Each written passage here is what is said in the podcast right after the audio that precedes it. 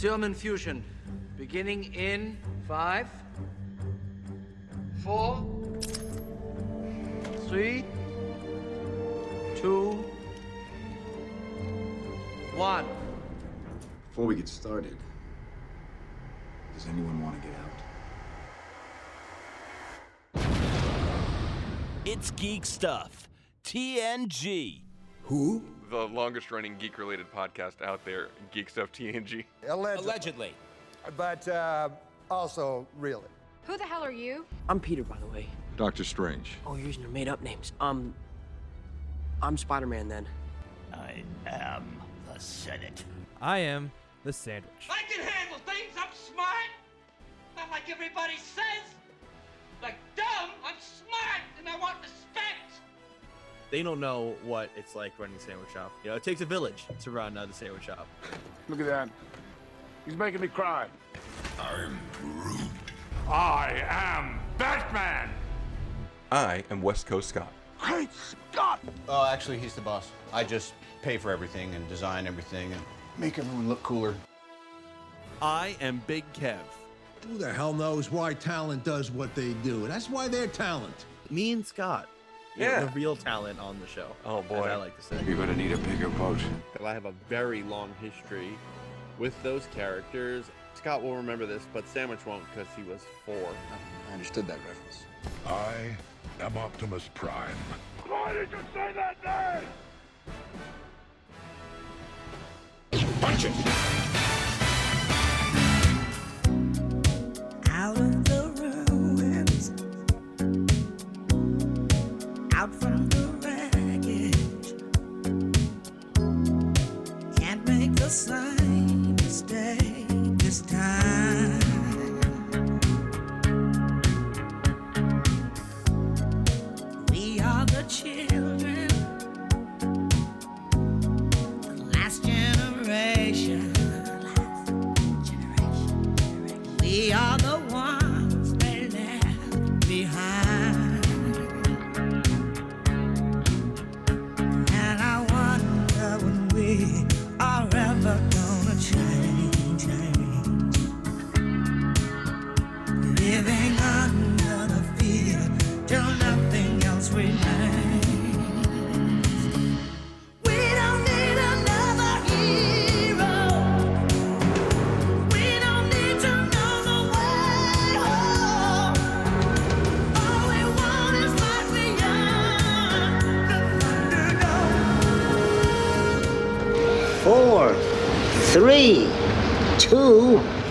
God's sake, what now? Who run Barter Town? Damn it, I told you no more embargoes. More Blaster. Who run Barter Town? Who run Barter Town? Who run Barter Town? You know who. Say, Master Blaster. say loud. Master Blaster. Master What is this? Blaster. What? Master Blaster runs Barter Town. Louder. Master Blaster runs Barter Town. Just making sure everybody knows that even though Tina Turner passed away, Master Blaster runs Bartertown. You don't know, you haven't seen Mad Max Beyond Thunderdome sandwich? Sandwich shop. I'm betting. I'm betting he hasn't seen any of them. I've seen, no, I've seen them when I was five. My, I, someone made me watch it. I don't know who. I was definitely forced to watch it because all Was I remember me? was one of the movies. It might have been you. Um, there was a kid with a boomerang, and he threw a boomerang and it cut off some dude's fingers. Yes. that was the remember that. first one. That is the first one. Okay, That was the Feral Kid. yeah, That's literally the character's name, the Feral Kid. yeah. Now, theoretically, do we think that that kid grown up is in one of the later episodes? One of the later versions? No, no. uh, that's never been established. Okay, but that's that's a fan theory, right? Um, I've never heard that fan theory. He is the narrator of the movie. Okay, that's what it is. Okay, that's the Yeah. that's the kid's narrating it. Okay, I'm also just shocked that nothing more came out of the Mad Max Tom Hardy movie. 'Cause I Yes, really like that It- movie. the- yes, it did. The Furiosa prequel is coming. Yeah, it's coming. Well, yeah, but like 10 years after is what I'm saying. Like I thought that would have spawned more quickly than it did. It feels very after the fact kind of to me. I think You it's know what I awesome that they're doing a Furiosa prequel movie based on a character played by Char- Charlize Theron, who is not playing the character in the prequel. Yeah. Well, theoretically, she's going to be much younger, and like Sandwich said, it's ten years later since that movie came out, so they can't have. I I guess they could de-age Charlize Theron in, and have her play, you know, old lady beating up young young people, and it'll be just like uh, De Niro, So, so the movie's actually just eight years old at only this eight point. years old. I mean, that is, you're right though. It has been a Not to be time. Speaking of De Niro, what did he just have his seventh kid? And not to be outdone, Pacino just announced that he's having his fourth. Yeah, I had that on. I had that on the prep sheet. Not to be outdone, Al Pacino, who's older than De Niro. Septuagenarians. They haven't beat they haven't beat Chaplin yet. Wait, you mean for number of kids or age? No, the age, Age. at which he fathered his last kid. I, I feel like he was Do, do- I don't remember. do you listen to the show because you were on it and we discussed it last time or two times? I know, but I don't about De remember what the conclusion was. Yeah, the conclusion was that De Niro was already older than Chaplin was when he had his last kid, Oh, well, there we and, go. and and Pacino So yeah, is so older than that. yeah, he was 73 Chaplin was 73 when he had his last kid. And it was not De Niro- Geraldine, right? No. We we De established that also. Yes, 83. He's going to be 83 when this uh, child is born. And De Niro is 79. So De Niro had the title for all of a week or two. Pacino's four years immediately- older. Wow. Yep. I didn't realize that either. I don't know why, but for some reason De Niro seemed like not light years older than him, but just felt more older than him. yeah. All right. Well, let's do the let's do geek stuff. this Who's week- pregnant stuff. Yeah, Big Kev's pregnant stuff. Uh, yeah. So this will let's do the plugs here. This is episode seven twenty three. If you're following along at home of, of Geek Stuff TNG, and you can uh, follow the show on all the social medias. It is Geek Stuff TNG on Facebook, Twitter, Instagram. The website's geekstufftng.com. You can call the GVM line. 201-730-2547. and you might hear yourself on a future episode of Geek Stuff TNG. You can send us an email. Right. GeekstuffTNG at gmail.com. Why did that one elude me? I don't know. You're conditioning. You're supposed to do them both in a row without talking in between. It's my fault. Don't worry, they'll never know there was a, like a two minute edit in there while you recalled the information. The power of editing. Yes, that's right. And then, uh, so if you want to support the show over on Patreon, patreon.com slash geekstufftng, for a dollar a month, you get access to the show's private Discord server. For $3, which we actually have uh, some news from the Discord server later on in the show today. Oh, Uh, for $3 a month, uh, you get the early bird special. So as soon as we're done uh, recording and editing the shows, they go up on uh, the Patreon. For the early birds, you also get the uh, prep sheet as well in there, the Encyclopedia Prep Sheetica. Uh, it's about 20 or 30 pages these days. And uh, for $5 a month, Jesus. I'm sorry? Jesus. Yeah. It's all the show prep that's happening while the talent just waits to show up and talk. Uh, $5 a month, it's the bonus round where you get uh, the vintage episodes of Big Kev's Geek stuff, as well as other uh, bonus shows like the Sandwich Shop when we throw those in. And finally, at $10 a month, you get to watch us live and direct as we figure out what we're going to do and watch YouTube videos. Let me ask you a question real quick. Who was president the last time there was a sandwich shop? I don't might have been 45 for what I know. Been a minute. I blame the producer of the sandwich shop. I blame him too. It's not the talent. It's never the talent's fault. Convenient scapegoat. I have The a problem is he's he's he's he's under the union contract, so you can't really go after the guy. Oh, oh yeah, it's out. big- He's out for the writer strike right now because he can't write new content for uh, the Sandwich Shop right now. His he's got a team of writers and they're all out picketing. Yeah, it's, Oh, it they're couldn't happen to a worse guy. Uh, We don't have to follow these laws. Fire them. I don't know if we want, you want the union coming down here. That geek Our stuff union office? pension.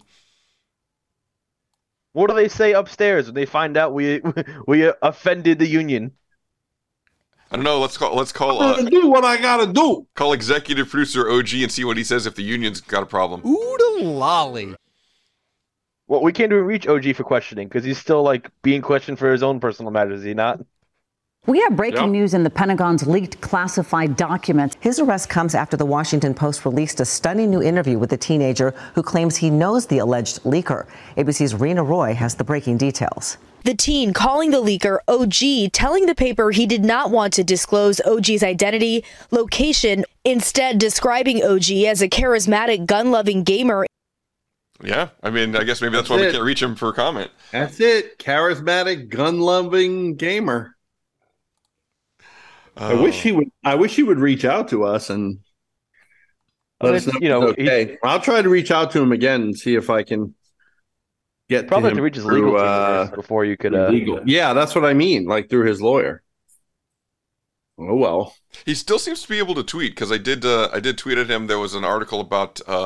He's he's got people for that. oh, this is his his people. Yeah, because the, the, the there was an article about uh, the ending of the Arrowverse, right, with the Flash season finale, and I asked if he had any comment, and he said that he hadn't watched it in years. But maybe they just don't get the CW in uh, federal prison. I don't know. Well, he's not in prison, but I I think. Um, I mean, I can't say as I blame him for giving up on the Arrowverse because CW Yeah. up on the Arrowverse a couple of years ago. So clearly, Yeah. They No, couldn't that- even get. They could not even get that kid Cisco, who was on that show for like eight years, to be in the finale. Oh, really? Mm-hmm. Whoever that actor was that played Sis, they couldn't even get him on there. Oh, he had conflicts. Really? The guy's like one of the core members of the team of the show, and we can't like do a little schedule fudging in order to get him in on the final episode. It was so bad. I mean, Also, I haven't seen. Don't get me wrong. I haven't seen it. I haven't seen it since some version of Barry from the future was the villain. Oh wait, that doesn't really distinguish it from any other season. was that season one, two, three, Three, four, four, five, or five. six? Six, eight. Um, yeah, or some other, I should say, or some other version of some other character from the future, or an alternate dimension who was the villain of the season. Um, that said, I liked what I saw of it. I just thought that of uh, of all the myriad of Flash villains, the fact that they kept going to the well just was stupid. My opinion. So the CW, I feel like really died for me, and it wasn't even when Arrow died. It was like before Arrow died, when before Arrow even ended, is when it Hey, fell you're off u- for me. You're using your headset mic today, not your flaming hot one. Yes, I'm not using my. I could switch to Flaming Hot if it's that bad quality. I don't know. It's it just sounds different. It definitely is different. I could switch if it's a problem. I think you should switch because I think the other one sounds better. This sounds like okay. I'm sorry that I'm sorry that cousin Dave is retarded and doesn't know left from right, and I'm sorry that Mumbles is just an asshat. It feels like that's what I'm responding to. All right. Well, so so play the Lady from Ipanema. So I'm gonna set up my mic. All right. Falling in a da, da, da, da. Wait, we can put the show on hold Show on hold. properly. Show on hold. Put the show on hold.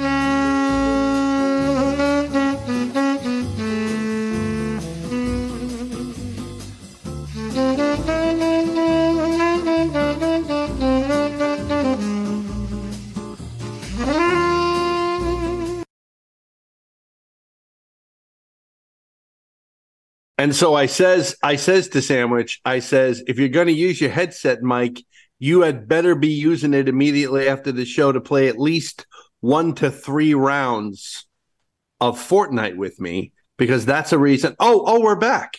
Yeah, we're back. We're back. Hey, you oh wow, wow, that's such a great great place to pick back up on. yeah. And before we get too far into the show, let's do let's do a couple of voicemails. There's one I wanted to get uh, right off the top Oh, here. So let's let's do a couple of voicemails? voicemails. What the hell? Yeah. So hang on. Here's let's do this one. Hello. Um, hey, I got a question and a prediction. Um, first, this Tom King guy that's been writing a lot of Batman stuff lately. is any of his stuff worth reading? I haven't read any Batman since Snyder and the Parliament of the Owls stuff, or Court of the Owls. It's supposed to be Parliament though. Um, and then supposedly a new Star Wars movie is going to be announced. Um, I, I'm positive Grogu is going to be in it. They have to put Grogu in everything now. Goodbye. That, of course, is the lamentable cousin Dave. Oh, I thought that was someone's alcoholic grandfather. No, that's well, you're close.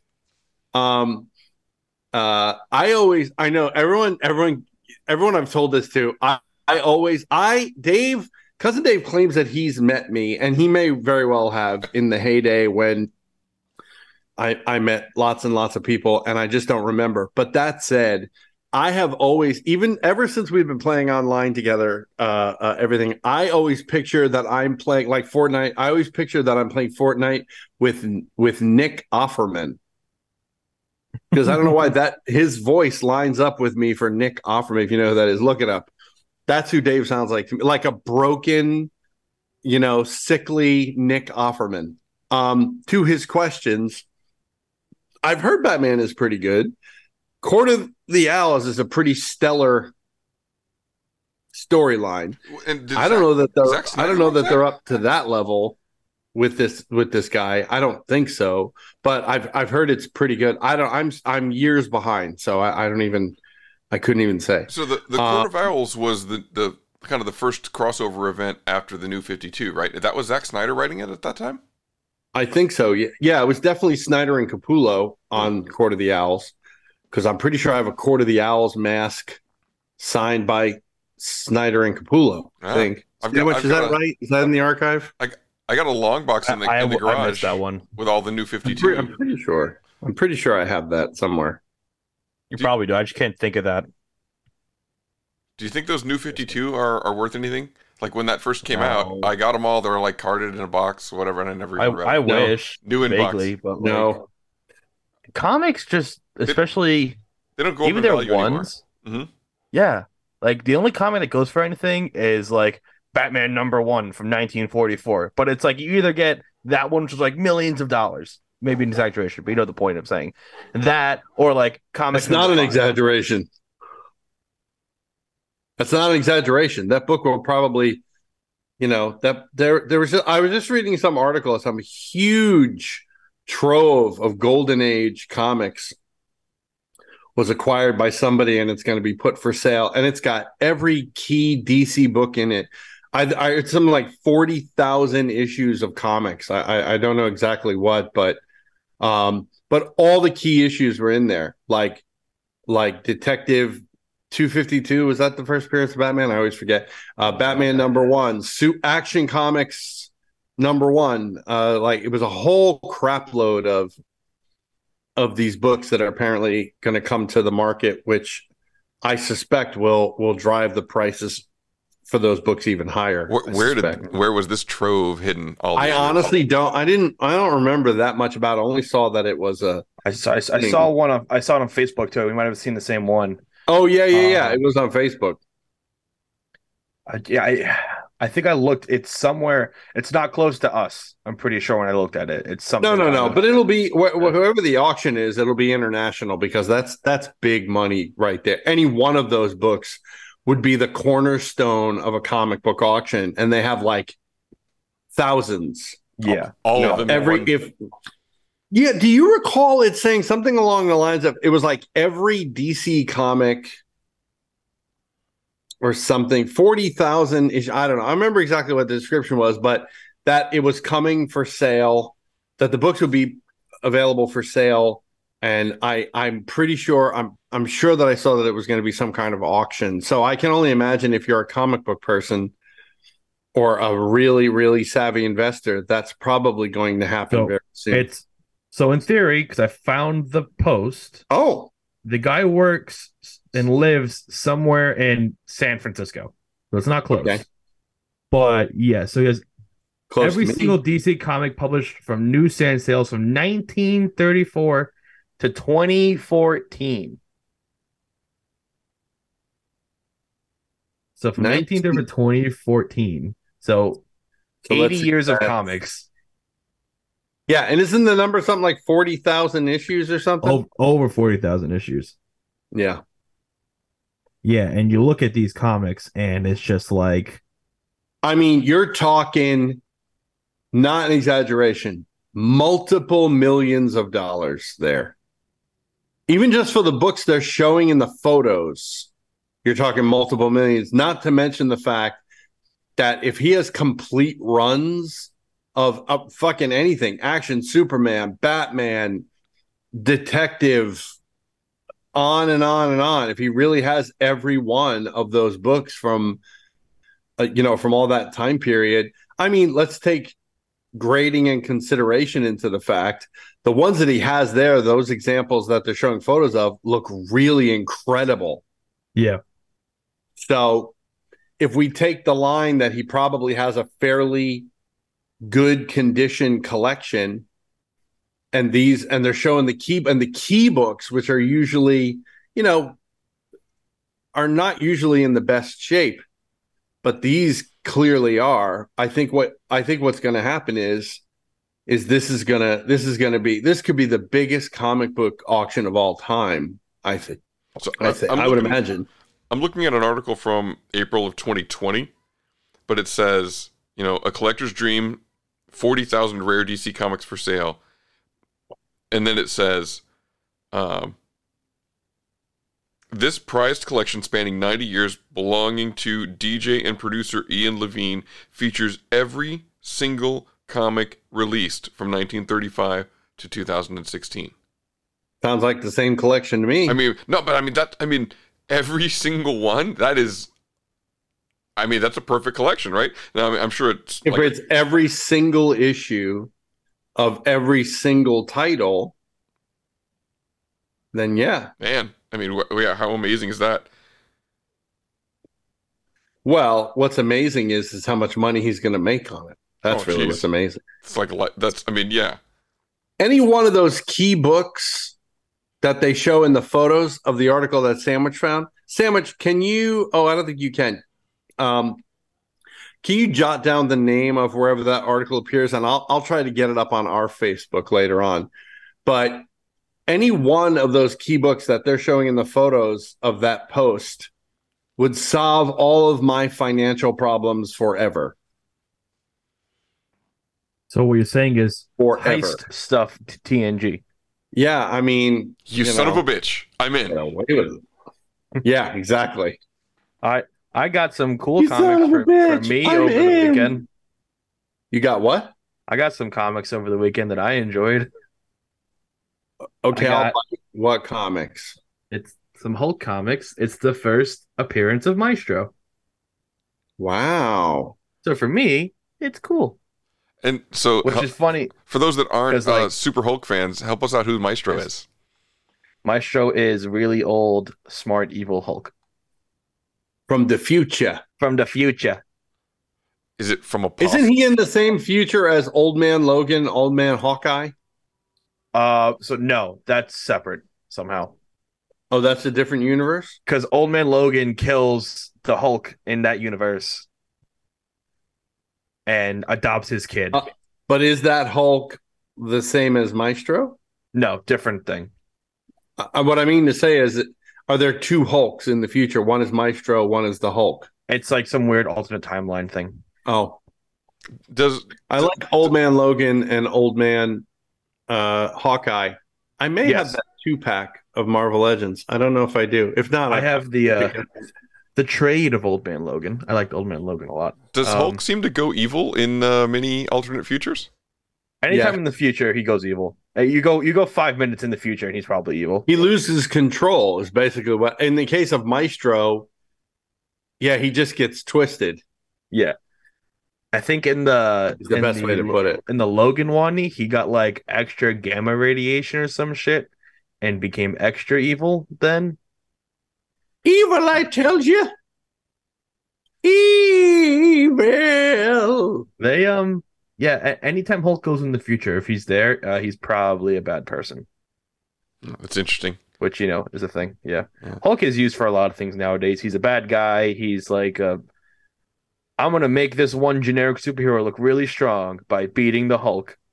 So, yeah, that's you know, always what that's. They've been using him as a crutch for that for you to to I show know. the power of other characters for years. Right. He's, that's it. He's the standard. He's the strength standard, so they it's use him. just it's just Yeah, annoying it's in the way that favorite- Akira, in the way that Akira is the anime by which all other anime should be judged. Same thing.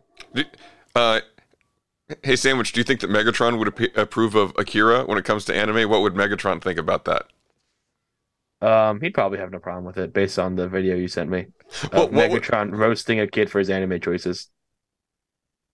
What- Um, what- Megatron which- probably wouldn't have a problem with Which, which one did did he not like? What did he, what did he call it? It's a garbage anime for babies or something like that. What did he? My Hero Academia. That was pretty funny. uh, I mean, yeah, I don't even funny. I don't even follow anime, That- but it's like man, Megatron is like up on his anime. Yeah. Well, 'cause he- Megatron, like the Transformer.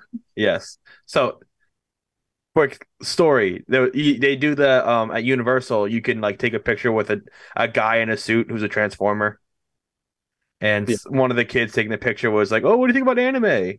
And then they he started making fun of him for his favorite anime choices. Megatron making fun of the kid. My Hero Academia is very popular. Yes, it's People a very who- simple anime. People who I don't associate with liking anime in any respect apparently like My Hero Academia, which I It's find odd.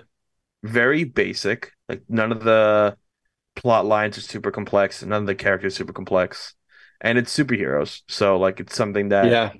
Western media can latch onto very easily because it's like superhero high school kids. Random, everyone has Oh, superpowers to some Western degree. media, is it? Oh, it's Yeah, people- Western media. People in the U.S. of A. are West. Yes, thank you. And that's Thank you. what I- listen, that's what he said. It was it. because you se- you seemed like you weren't completely understanding it. So I just want to make sure you're understanding. What No, I, I just saying. thought I just thought it was adorable that you, you know, said, you know, it's something that Westerners could understand. Well, yeah. As though we're idiots over here who don't fucking understand that the Japanese are just shit storytellers. What? Don't believe me? Watch Spirited Away. I Shit, think the sh- shit story. Princess Mononoke, brilliant story. Oh, here we go. Akira, brilliant story. All Just right. saying. Before before you get us in too much trouble, let's go to the next voicemail. Hold on. Oh, wha- what's the trouble? Wait, do we address both of his questions? Batman. What was the other one? Uh, is Grogu, Grogu Grogu next going to be Star in Wars Star Wars? Oh, uh, well, unless he appears in the movie with Rey, I think that's. I think that's. I mean, we we we got to think that Rey is what. Let's, for argument's sake, let's say twenty years removed from the Mandalorian, uh, because I don't know the exact time between Force Awakens and the Well, yeah, Mandalorian. Kylo Ren is like Yeah, he's like 20. 20, 30, 30 max. I would say he's not even, I would say 20 tops. No, I'm saying 30, like I'd push it. Okay. Um, but in the Star Wars universe, everyone ages weird. Um, whatever it is, regardless, that's a long that's a long haul. I'm not saying the character Grogu couldn't be in the movie and that old, and I'm not saying any of that is true or not true. I just think it would be a little ham-handed if they felt like they had to put him in there and they kind of, you know, I don't know, somehow monkeyed him in there. I, I'm not exactly sure if that would be a good idea, but it this is coming from the fact that cousin Dave thinks that Grogu will be in everything, but I don't agree with that. I don't think he'll be in everything. But also, I mean, they could advance the age of the character and well, he's 50 change him now. up a bit. He's 50 now. So if the Yeah, events of the Rey you know, movie are 30 still years later, he'd still only be 80, which is not, I mean, you know, and he's an infant at 50. So or he's a toddler at 50, so he may be, you know, young still and still learning. Yeah, maybe 30 years later, right? Yeah. Yoda was 900.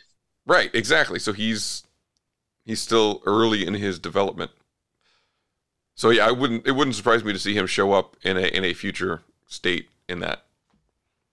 But we'll see we'll see what Uh, Mandalorian it wouldn't episode. surprise me, but I, I mean, I don't think they're going to go out of their way to do it. Also, in theory, Kylo Ren's like 30. Okay. And Rey's like 20. So They're that far apart? Yeah. Wow, I wouldn't have guessed that either.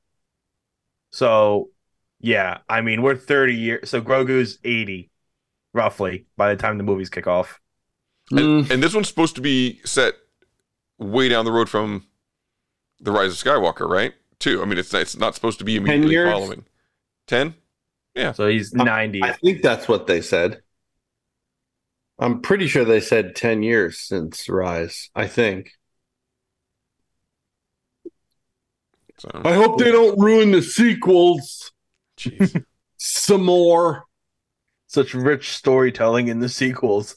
Like when they copied that one movie and then they copied that other movie and then Well, they copied that other movie. You know what? They You're did it all a- poorly.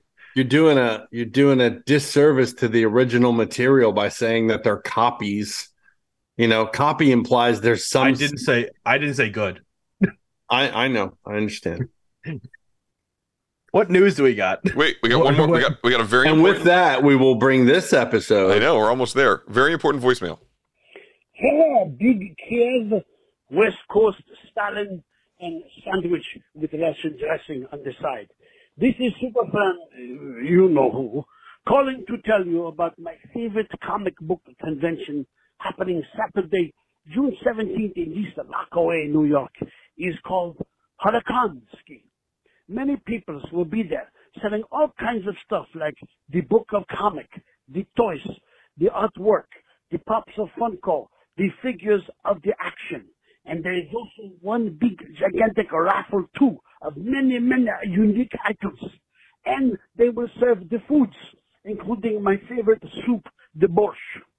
This is a communal event to benefit the Bethany Congregational Church that has been there since 1885 to serve the community.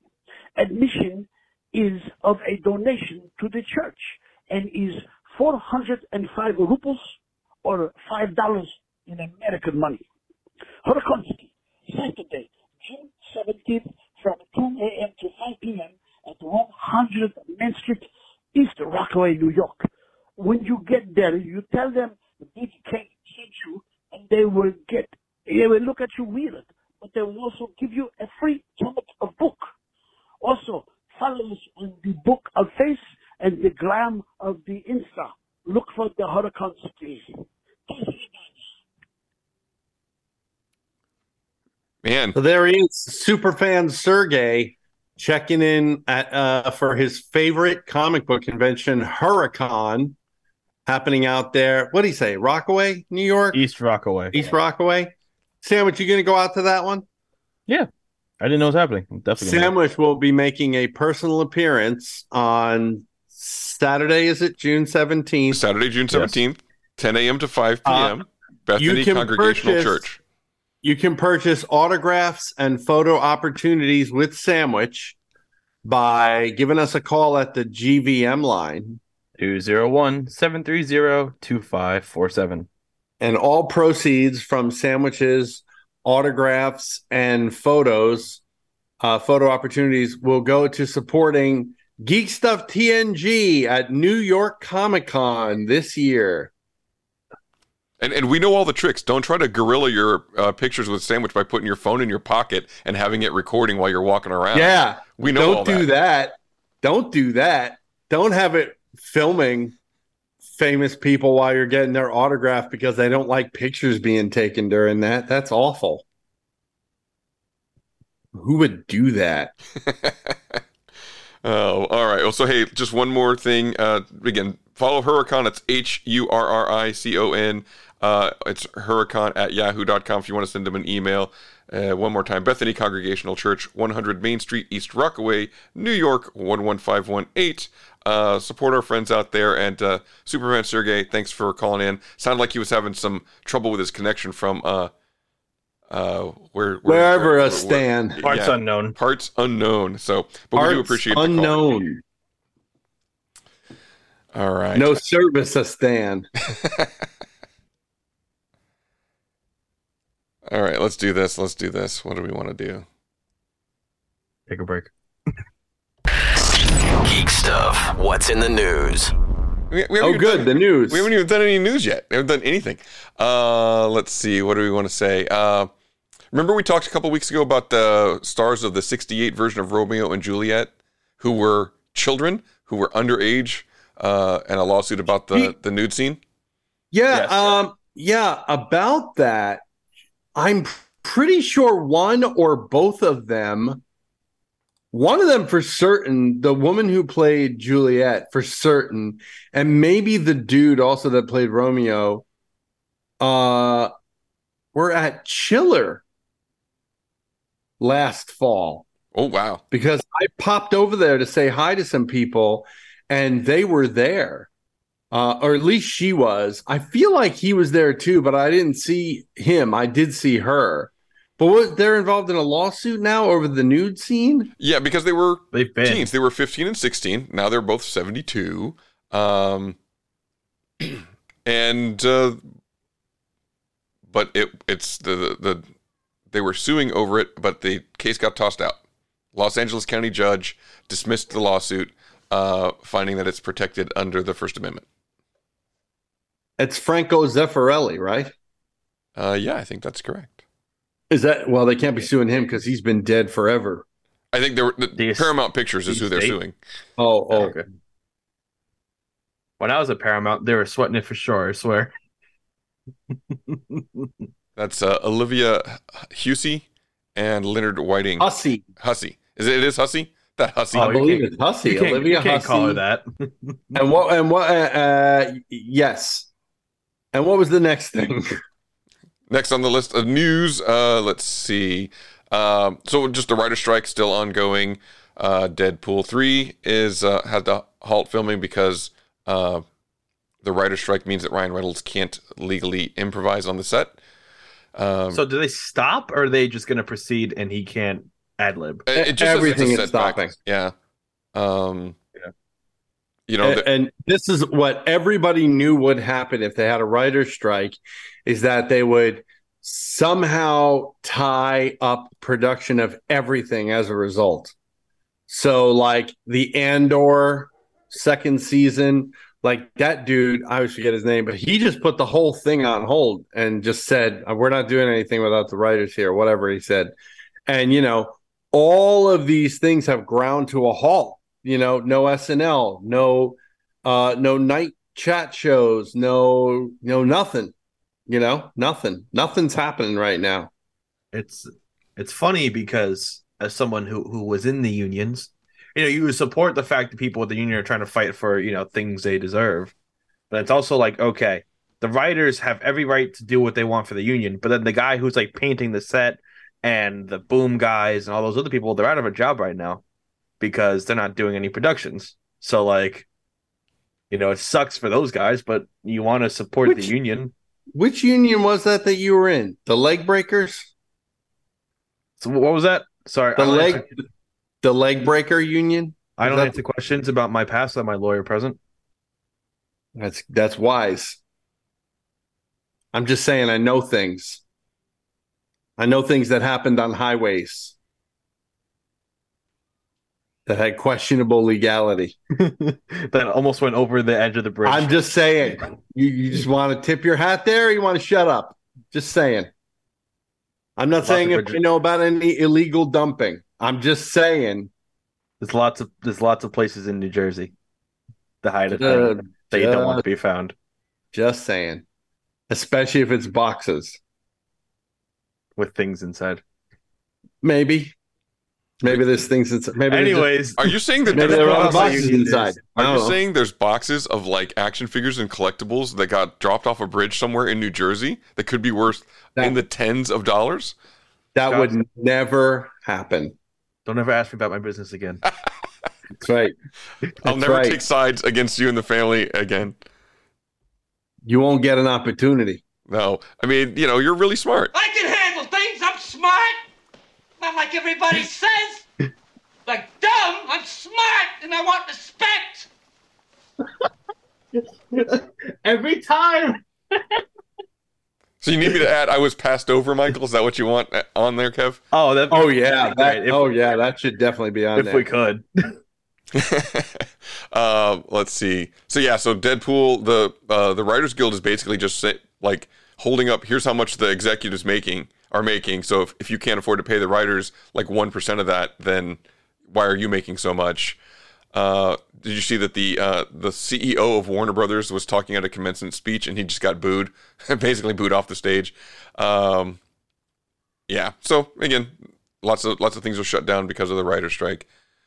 Uh, let's see. I, I wonder who they're negotiating with at this point. Is it just like the the studios? I, I feel like there's like an amalgamation of the studios that they negotiate with. Like all the studios like kind of have representatives that like it's a group of studios against the Writers Guild, right? Yeah. If you know who the writers are negotiating with, call the GVM line. 201 730 2547. All right. Looks like YouTube is bringing 30 second unskippable ads at some point soon. It's already brutal right now with a five second ad that I skip in five seconds. Uh, see, I uh I pay for the premium YouTube. I haven't had an ad in years. yeah, but then you're watching. Then you're watching. How, Uh, how are you paying for premium YouTube and not sharing it with me? How is It's, that? it's thing? one account. Yeah, you can sign in on multiple devices. What is this fucking Netflix now? Listen, you can afford your own if you want to share. We can. I'm just saying. I know a guy who has a storage unit full of toys. I think he can afford the eight ninety nine a month for YouTube Premium. What do I know? Oh, anyways, it's eight ninety nine a month. something like that. Eight ninety nine a month. Do you- Unbelievable. Do you think it's worth it to know not have ads? Absolutely. You know how many I- toys that is per month? I get upset. One a toys a month, eight ninety nine exactly. One, One toy you every one three months. It's one every one third of a Marvel months. Legend. Every three months, you can't get one Marvel Legend. You can get like a leg and an arm. over the course of the course of the year you might miss one wave the entire year you'll lose one wave um i think it's worth it you know it's it's i didn't notice how aggressive ads were until i'm listening i'm on my other friends youtubes when i'm like watching a video at their house and it's like oh this ad is egregious and it takes forever and you can't skip it it's like oh wow that sucks for you So what's worse, the ads on YouTube or watching Tombstone on Freevee? Tombstone on Freevee every day.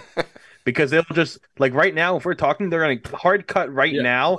and right they'll be now. like Nubio, the new drug you need to get you going where you need to go. It's like, what the fuck? And then they'll cut back I- literally in the middle of the conversation. And Yeah, I'm sure I, that's I'm true. confident that you That's missed like true a half for a second. movies. That's true for movies. That is not true for TV. They pop the ads on TV shows uh, uh, where they're supposed to be. Oh, they, they do them properly? Yeah, yeah. Because what am I? I'm watching something on F- Freevee. What am I watching? Oh, I can't remember. Something's on Freevee, and it's only it's only there. But what the hell is it? Is it a new one? Is it an old one? Is it Little House? No, I forget. I'll look. Why are you watching 50 year old television shows when there's so much new content that you haven't finished? Clearly, you have never seen Little House, sir. It's timeless. I watched it when I was a child when it was on like first, well, I wasn't around run. then. But there's so many other things that you could be watching. You don't need to watch. Look, I'm not saying I watch it all the time. I'm just saying. I watched it enough to know about the commercials in an in depth way. Have Have you finished watching? Uh, what? Uh, No. Uh, yeah, you haven't watched any of the new stuff. I mean, are you? Did you watch Andor yet? It's you I like. It's not the clothes. What do, what, do, what do they say in, in Little House on the Prairie? It's like back home on the farm. I don't know the song. I Is just that that I they just, go back to things? I can just picture them running down the the field at the beginning of the show where they're all like running towards the camera, and I can hear the theme song in my head, and that's it.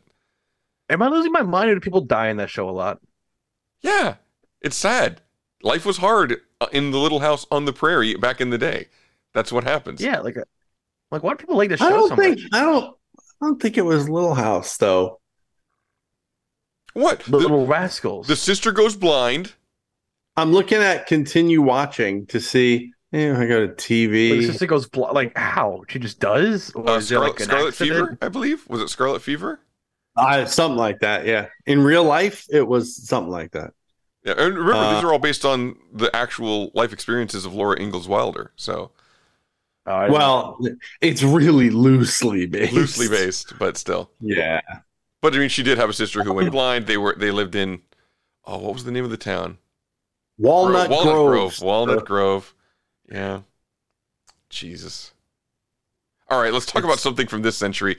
Uh, the Little Mermaid, uh, the new live action version of the Little Mermaid, is uh, killing it at the box office, but getting uh, review bombed as per usual. The uh, angry people out there that can't handle any change or anything that's not Yeah. like it always was. I was. can't handle diversity. What what's getting bombed? Sorry. The new Little Uh, Mermaid. Little Mermaid. Oh yeah, yeah that's true. so The only thing I saw, um, I saw people upset about Flounder being ugly. I mean, that's um, true because he looks like a real fish. The fish. dude, the dude who was a was he like a pelican? That bird? They changed the bird to something else. It, it, it no, it, it was Scuttle was played by uh, Buddy Hackett in the cartoon, and it's Awkwafina, so it's a female instead of a male, and it's but it's still a comedic voice. I mean, Awkwafina's funny, so it you know it was fine. Her song wasn't that like the song, the new song that they made for the bird. I didn't particularly like, but uh-huh. as a movie, it was gr- it was good. I I. My enjoyed it. girlfriend is, as we speak, going to see it with her girlfriends. Oh, so you didn't have to go? No, I lucked out. Oh, that's that's my wi- Little Mermaid, my wife's favorite thing. It's not even that I was anti the movie. I um I just don't want to go there opening. I hate going opening weekend Yeah. or like early ish to movies if I could help it. No, we we took we took all Especially the on like a night like Thursday and shit. Yeah. Like I don't know. Yeah, no, we took all the kids, enjoyed it. It was good. I mean, like I said, it does it does a good job of doing the live action. It's got. Uh, I was surprised. Javier Bardem is uh, King Triton. I'm like, that's a pretty big name actor for this. like he just he like stands out as a, uh, you know, like very well known established actor as uh as King Triton. Well, then Melissa McCarthy was Yeah. Ursula. I, I liked it. I thought it was good. I thought they did a good I, job. uh, I always do my Disney Oh. fun fact that Hercules and Ariel are like related because Triton is Hercules' cousin. So they're related. well, you're saying Whoa. you're assuming that King Triton is Poseidon, right? No, Poseidon is Triton's dad. Oh, okay. So, in in Greek mythology, Triton is Poseidon's dad. So, cousins. Yeah. Make, yeah, making Ariel and Hercules. Little fun fact. Right. Okay, I got it. Oh, good. Hey, Kev. Kev's going to rejoin the show ni- here. It's it's Night Court. That's what I've been watching on Freevee. Night Court. When did that come out? Let me 80 think. Uh, I think it came out a quarter after your ass. Who 92. cares when it came out? We you weren't watch even an Abbott alive. Costello movie? Did you ever Yeah. watch an Abbott? Uh, did you find it funny? Yeah, Oh, when did it come out? Who Before gives a alive. fuck? It's still funny. I'm just saying. There's content nowadays. It's new. It's exciting. Oh, 1984 God. to you, you 1992. act like you, you act like you ain't seen Night Court. Like it's a new pr- experience for you. I'd say if it was a new experience, I know it's not. Are you watching the There's new, the- the new Night Court? There's the new Night Court. Yeah, I haven't. I'm only. I've only seen like the first four episodes, and I, I want it to be really good. It just isn't. Is that the one with um, what's her name from Big Bang? yes. Yes. Melissa Rauch. She's also the. She and her husband are exactly uh, are actually the executive producers of the show, I believe, along with John Larroquette Yeah. She's So- playing like a daughter of one of the main of Harry. Anderson. Yeah, Okay. And Roz, uh, who is um, oh, what's her name? Oh my God, Marsha- Marsha Warfield apparently turned up in the season finale. Oh, that's good. There you go. No, uh, So, no, I don't know. um, no Bull, no Richard Moll. He's not going to show up. No, he quit. He quit Hollywood decades ago. Like I don't even know. I mean, I'm I haven't heard that like he's alive or dead or not, but he hasn't done. Look at his CV; it just stops suddenly. You know. Yeah. I imagine he made enough money on Night Court to not have to do anything again. You know, which is a nice thing. Well, plus there's those House, the movie, uh, residuals that probably really, you know, chip in. Yeah, kind of thinking that's not it. Um, yeah, I wonder if if if you're going to feel the same way about the Frasier reboot continuation. That they're they're done no, filming it. no Niles. I know no Niles. He's back in. I think he's back in Boston, right? So He is, so yeah. One would assume that. and I believe that's what they're using as the excuse for not uh, for for him for for the character not being there. But David Hyde Pierce just said that he's done with the character. He doesn't want to do it anymore. Yeah. Which is like, what are you doing now? What has David Hyde Pierce done besides lose hair? What has he done in the last like decade? I mean, what has he done other than Niles Crane? I mean, I don't know. Do you know what David Hyde Pierce has been doing since Frasier went off the air? Give us a call at the GVM line 201 730 2547. and let us know. And you may hear yourself on an upcoming episode of Geek Stuff TNG. And with that, we will take our first and only break on this episode of Geek Stuff TNG, episode 723. I'm shocked. How'd you do that? Do what? Because he said it at the beginning. Okay, like how, how'd Kevin get the number on Oh, the first no, I got it. I and said- I not said it. stumble. Like he said it with such No, it's. I, I'm just I'm bravado. struggling for a title, trying to think what we talked about We of come back to it. relevance. Nothing. We'll figure it out next Thing. segment. Uh, yeah, we'll figure it out next segment. That's Okay, that's fair. All right. After these messages, we'll be right back.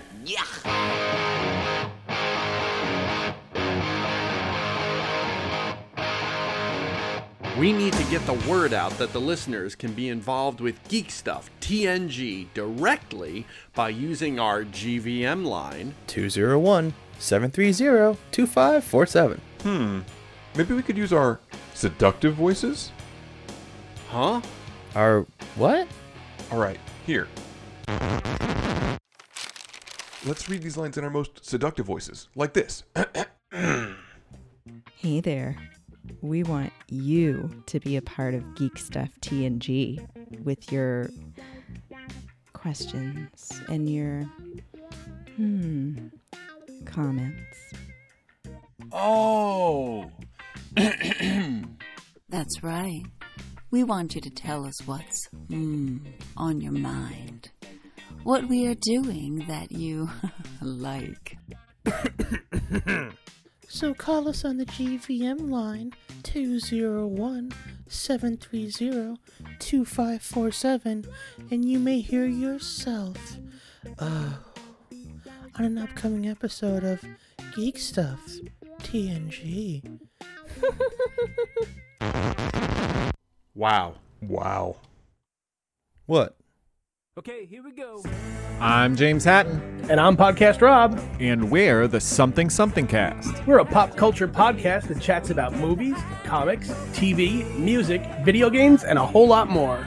Check us out at our home at somethingcast.com and also on iTunes, Stitcher, Google Podcasts, and other fine podcatchers as well. Proud members of hashtag Podern Family and ACPN, the Art, Comedy, and Pop Culture Podcast Network. Okay, here we go. Hey, Geek Stuff listeners. It's West Coast Scott here. Did you know I do a podcast with my lovely wife? Say hi, Brittany. Hi. Tell them about our podcast. We do a weekly podcast where we talk about travel, conventions, Disneyland, and our growing family. It's called the Piecast because we got married on Pi Day, and it's available wherever you find your podcasts. You can also follow us on social media, At Pi Day Family. and my new Twitter handle is at Pi Day Scott. Check us out. What's up? This is Mikey T, host of the Failing Hollywood podcast. I'm just a guy who plays with props behind the scenes. On our show, we have guests who also work behind the scenes, and we joke around, we drop names, we tell real on set stories. We even play some film games, only on the Failing Hollywood podcast, found wherever podcasts can be found. Build your own X-Wing. Luke Skywalker's legendary Red 5 starfighter from the Star Wars saga. The X-Wing is recreated in stunning detail in a massive 1 to 18 scale and comes complete with remote activated working lights, R2D2 motorized wings, removable hyperdrive opening cockpit, and a magazine full of fascinating facts, plus an amazing step-by-step assembly guide. You will also receive a free binder, power pack, and bookends model space. And now another classic Geek Stuff ID. Come on, Bigelow, give us a better name. Come on, Bigelow. How about Rocketeer? Yeah. Wow. That'll work. Yeah, that's Rocketeer it is. Hi, this is Billy Campbell, the Rocketeer, and you're listening to Geek Stuff TNG. I like it.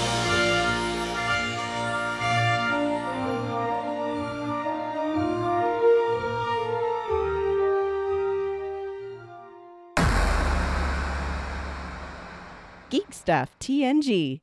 Live from the Sandwich Shop, Party Productions in sunny Southern California and Big Kahuna Studios. It's Geek Stuff TNG. During our commercial break, you heard from our amazing sponsor, BuildXWing.com. This model is in 118 scale, making it the only fully scaled, fully detailed X-Wing ever made for use with your 3 and 3 quarter Star Wars action figures. This X-Wing features many amazing details, like the proton torpedo bay, working engine lights, and a light up R2D2. You can add your own boops, bops, and beeps. The S foil is open to attack position. The laser cannons simulate firing, and the engine lights power up, all by remote control. We recommend you take them up on their do do do do do premium offer. You get 118 scale hanger accessories to create a detailed display of your X-Wing, including crates, tanks, personnel transporter, landing lamps, fuel pump, ladder, as well as several static figures, including ground crew members, and even Luke Skywalker himself. When you sign up for your subscription each month, in addition to your parts of the model, you'll get four full color magazines featuring instructions for the parts you've received fascinating articles about the original models used in the movies, and more. You can collect these great source materials in a free binder, which you'll receive as part of your subscription. As a fan of collectibles, you may have seen models like this online or shows or conventions, and I don't need to tell you the price tag can be quite high. The genius of the system is that you're paying a little each month as well as having fun putting it together yourself. You can check out more info over at buildxwing.com or reach them by phone at 877 544 6779. Check them out today. Here you go. Okay, now I'm doing it. That's a good way to start the commercial with the crunch of a lovely Parm Crisp. That's right. No Geek Stuff TNG would be complete without Parm Crisp Snack Mix.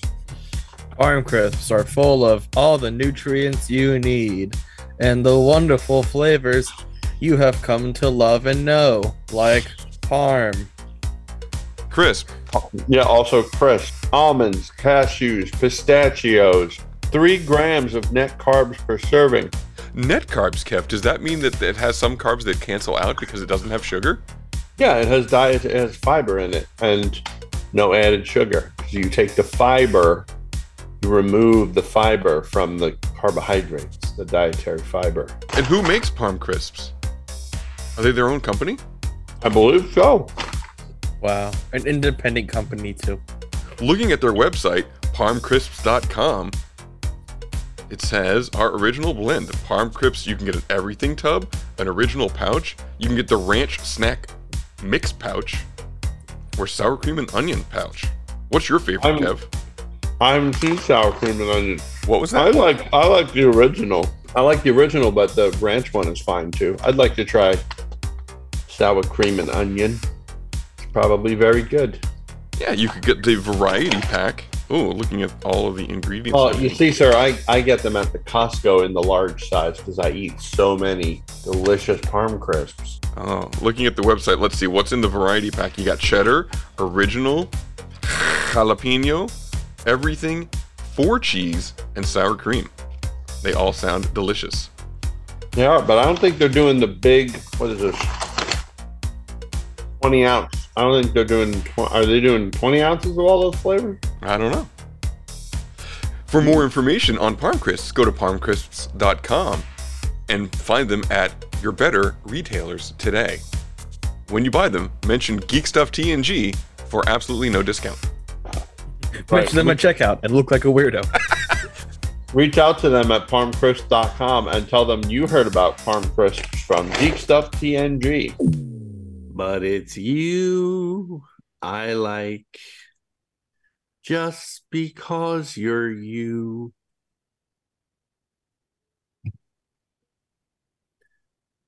That should be the re-entry music.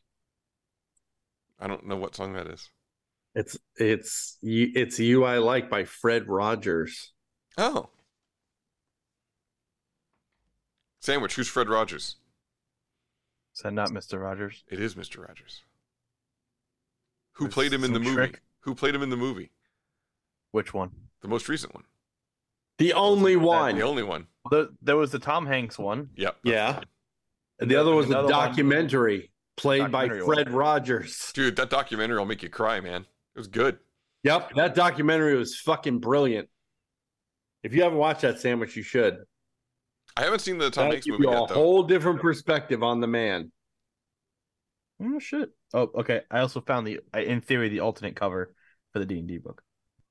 Oh god damn! I thought we were gonna get away with it. This shit's pretty too. Are you gonna order? Uh, are you gonna get it from retailer shitbag? Yeah, probably. Are we going? Are we live? Oh, we've been live. Oh, okay. All right. I wanted to make sure and get retailer shitbag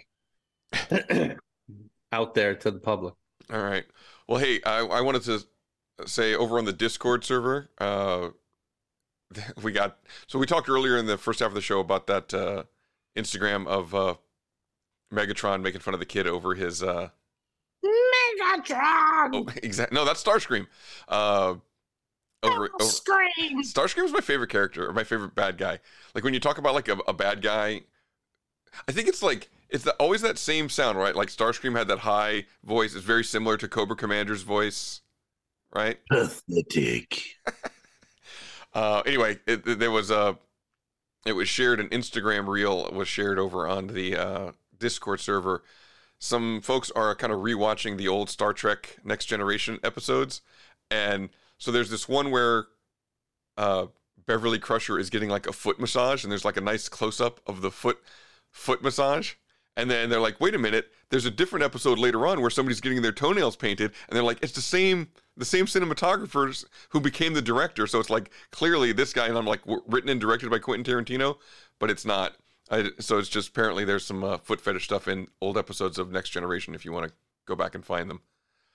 But I say all that because uh, We Vicious should- we Smith. should get East Coast Scott in on on that. Oh, is he a Uh, foot guy? What's that? No, he's a Star Trek guy, not a foot guy. all right. Um, Is he a foot guy?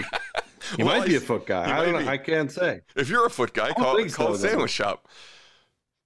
Call What? the GVM line. What? No, don't send them to the sandwich shop. I don't want them. Uh, send feet pics to sandwich at the- Geek Stuff we're- TNG. We're closed for the writer's strike. Foot stuff TNG. Yeah. Dude, we can make some money there. Um, but anyway, Quentin Tarantino in the news. The reason I bring that Podiatry shop. Nice. Um, Anyways, so they are going to be putting out some. Uh, Lionsgate is going to be putting out like 4K Kill Bill Volume One and Two and Jackie Brown. Um, but he basically said, yeah, he wanted uh, Margot Robbie's feet to be dirty in the scene, obviously because he's got a foot fetish. Um, he w- couldn't even get a meeting with uh, the James Bond producers. But like, he, he shouldn't be. He shouldn't be doing James Bond. He shouldn't be doing established stuff because he creates his own. He had said that he doesn't. The reason he won't do a Marvel because is because he creates his own stuff. He's not a hired hack, so he should. Is that why he is that why he was desperate to do Star Trek? Right. I mean, that's what I'm. He's like contradicting himself, right? Yeah, a lot.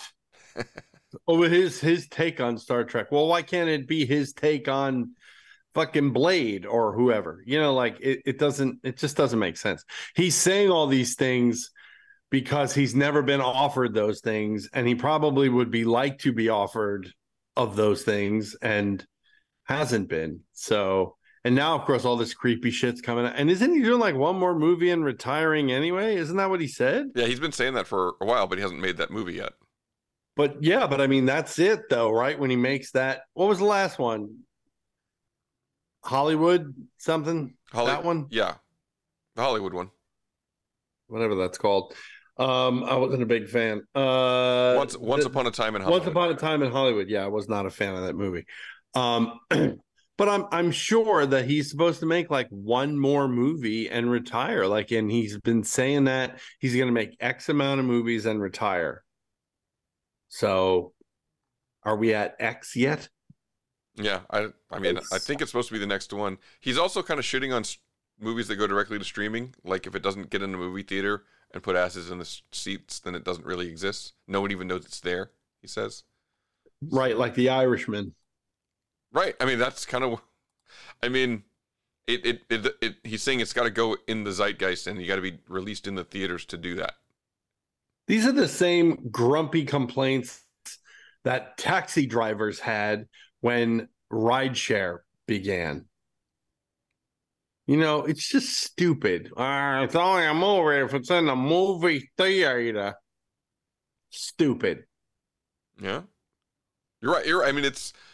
There's- It, it is. It's it's it's sticking with the past. It's not embracing Yeah, it's the new. small minded and backwards thinking. That's what it is. Yep. All right. Also, Okay. so uh, Danny Masterson, uh, Hyde from that '70s show, convicted 10 to 30 years. Yeah. Jeez. 10 to 30 years, which, and I don't know if it is now. I think it is. Isn't 70 show like back on Netflix because of the 90s show? Yeah. Right? Yep. You're just gonna blur him out of all the episodes. That would be impossible, but I'm pretty sure that that is back on Netflix. Wait, I can look. Because the 90s show is, and I'm waiting for the first joke about Hyde being in jail. Right. Because, I mean, let's be honest, that shit would be funny. You know? The You know, 70s show is not on there yet. It's not. That surprises It me. isn't? With- They have the '90s show, but they don't have that '70s show on there. That's that's weird. Yeah. Well, they're probably just waiting for the Danny Madsen stuff to calm down.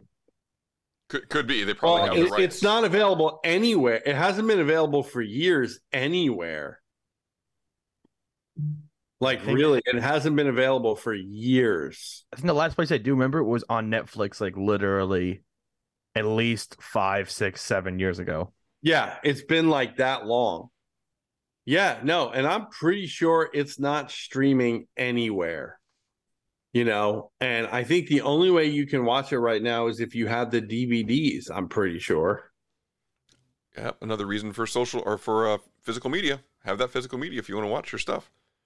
That you know what? I'm a big fan of that that 70s show. I think it's really I, I think it's a really good I think it's a really good sitcom. I've always thought it was a really good sitcom. And I was a little taken aback by the fact. Now, in fairness, I didn't know all the Danny Masterson stuff that was going on. I really honestly didn't know anything about that. But and I don't know if that's the reason that they pulled it off or not, because that was a number of years ago, as Sandwich mentioned earlier. But I was very upset about the fact that that was pulled at all. You know what I mean? I mean, that's an ensemble cast. You know what I mean? With no, I mean, if if we're calling Topher Grace the discernible lead, I would argue the point that he isn't, especially since he he disappears a la Richie Cunningham style the last season or two seasons of the show, whatever it was. Mhm. So I'll argue that it's a full ensemble show, and I don't think it should be pulled for the crimes of one person on that show. Whereas it where where I think differently about the Cosby show, which I think should be pulled because that is a show. And yes, there is an ensemble before I get attacked over it. It's it's an ensemble around a specific person. He even shares the name of the show with himself. And so I see the justification for pulling Cosby. I don't agree with it as much for 70 show if that's the reason.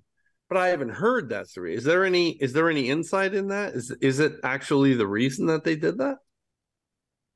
Does it say anywhere? Why 70 show is not streaming?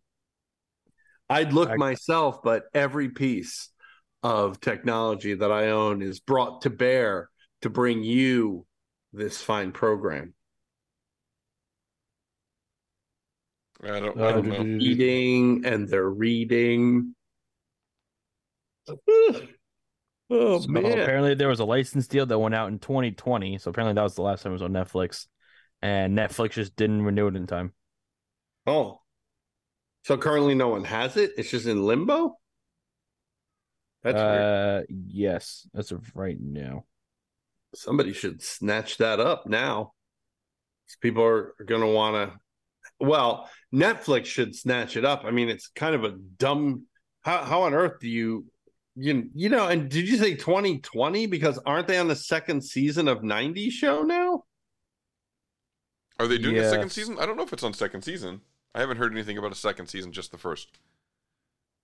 I liked the Ashton Kutcher and Mila Kunis cameos. Five, five second cameo.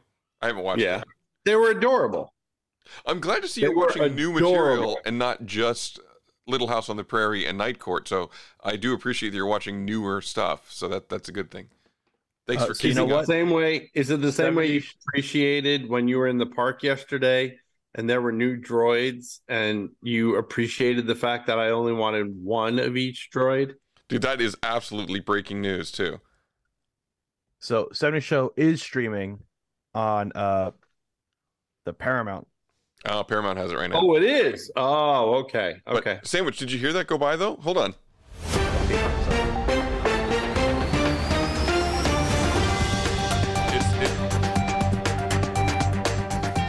It's, time for breaking news.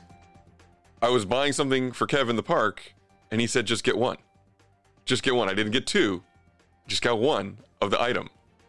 That's a, that's a first. I'm, it's it's real growth. It was the Pride droids in in Big Kev.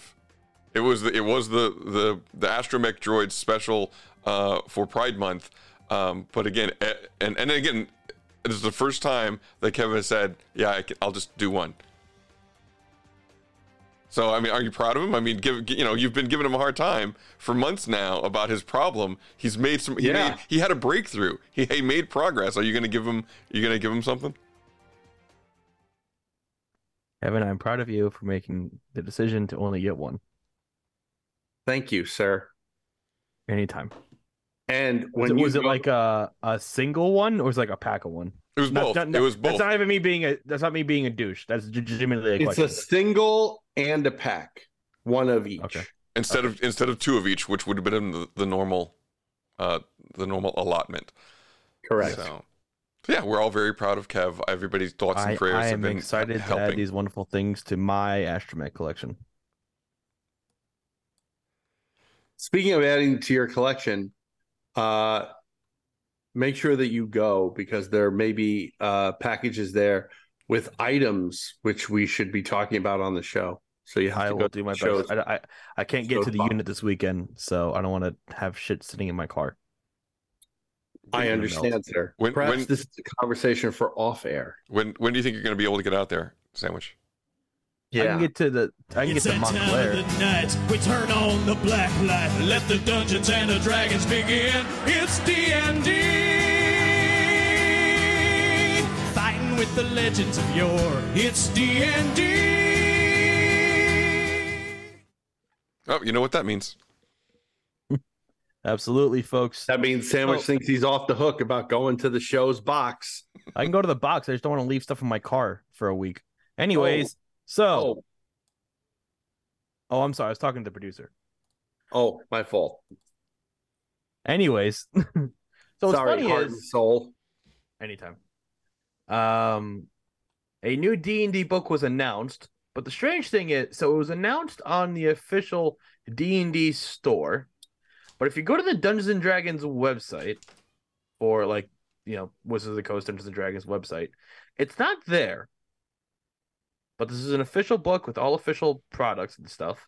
So I don't know what's going on.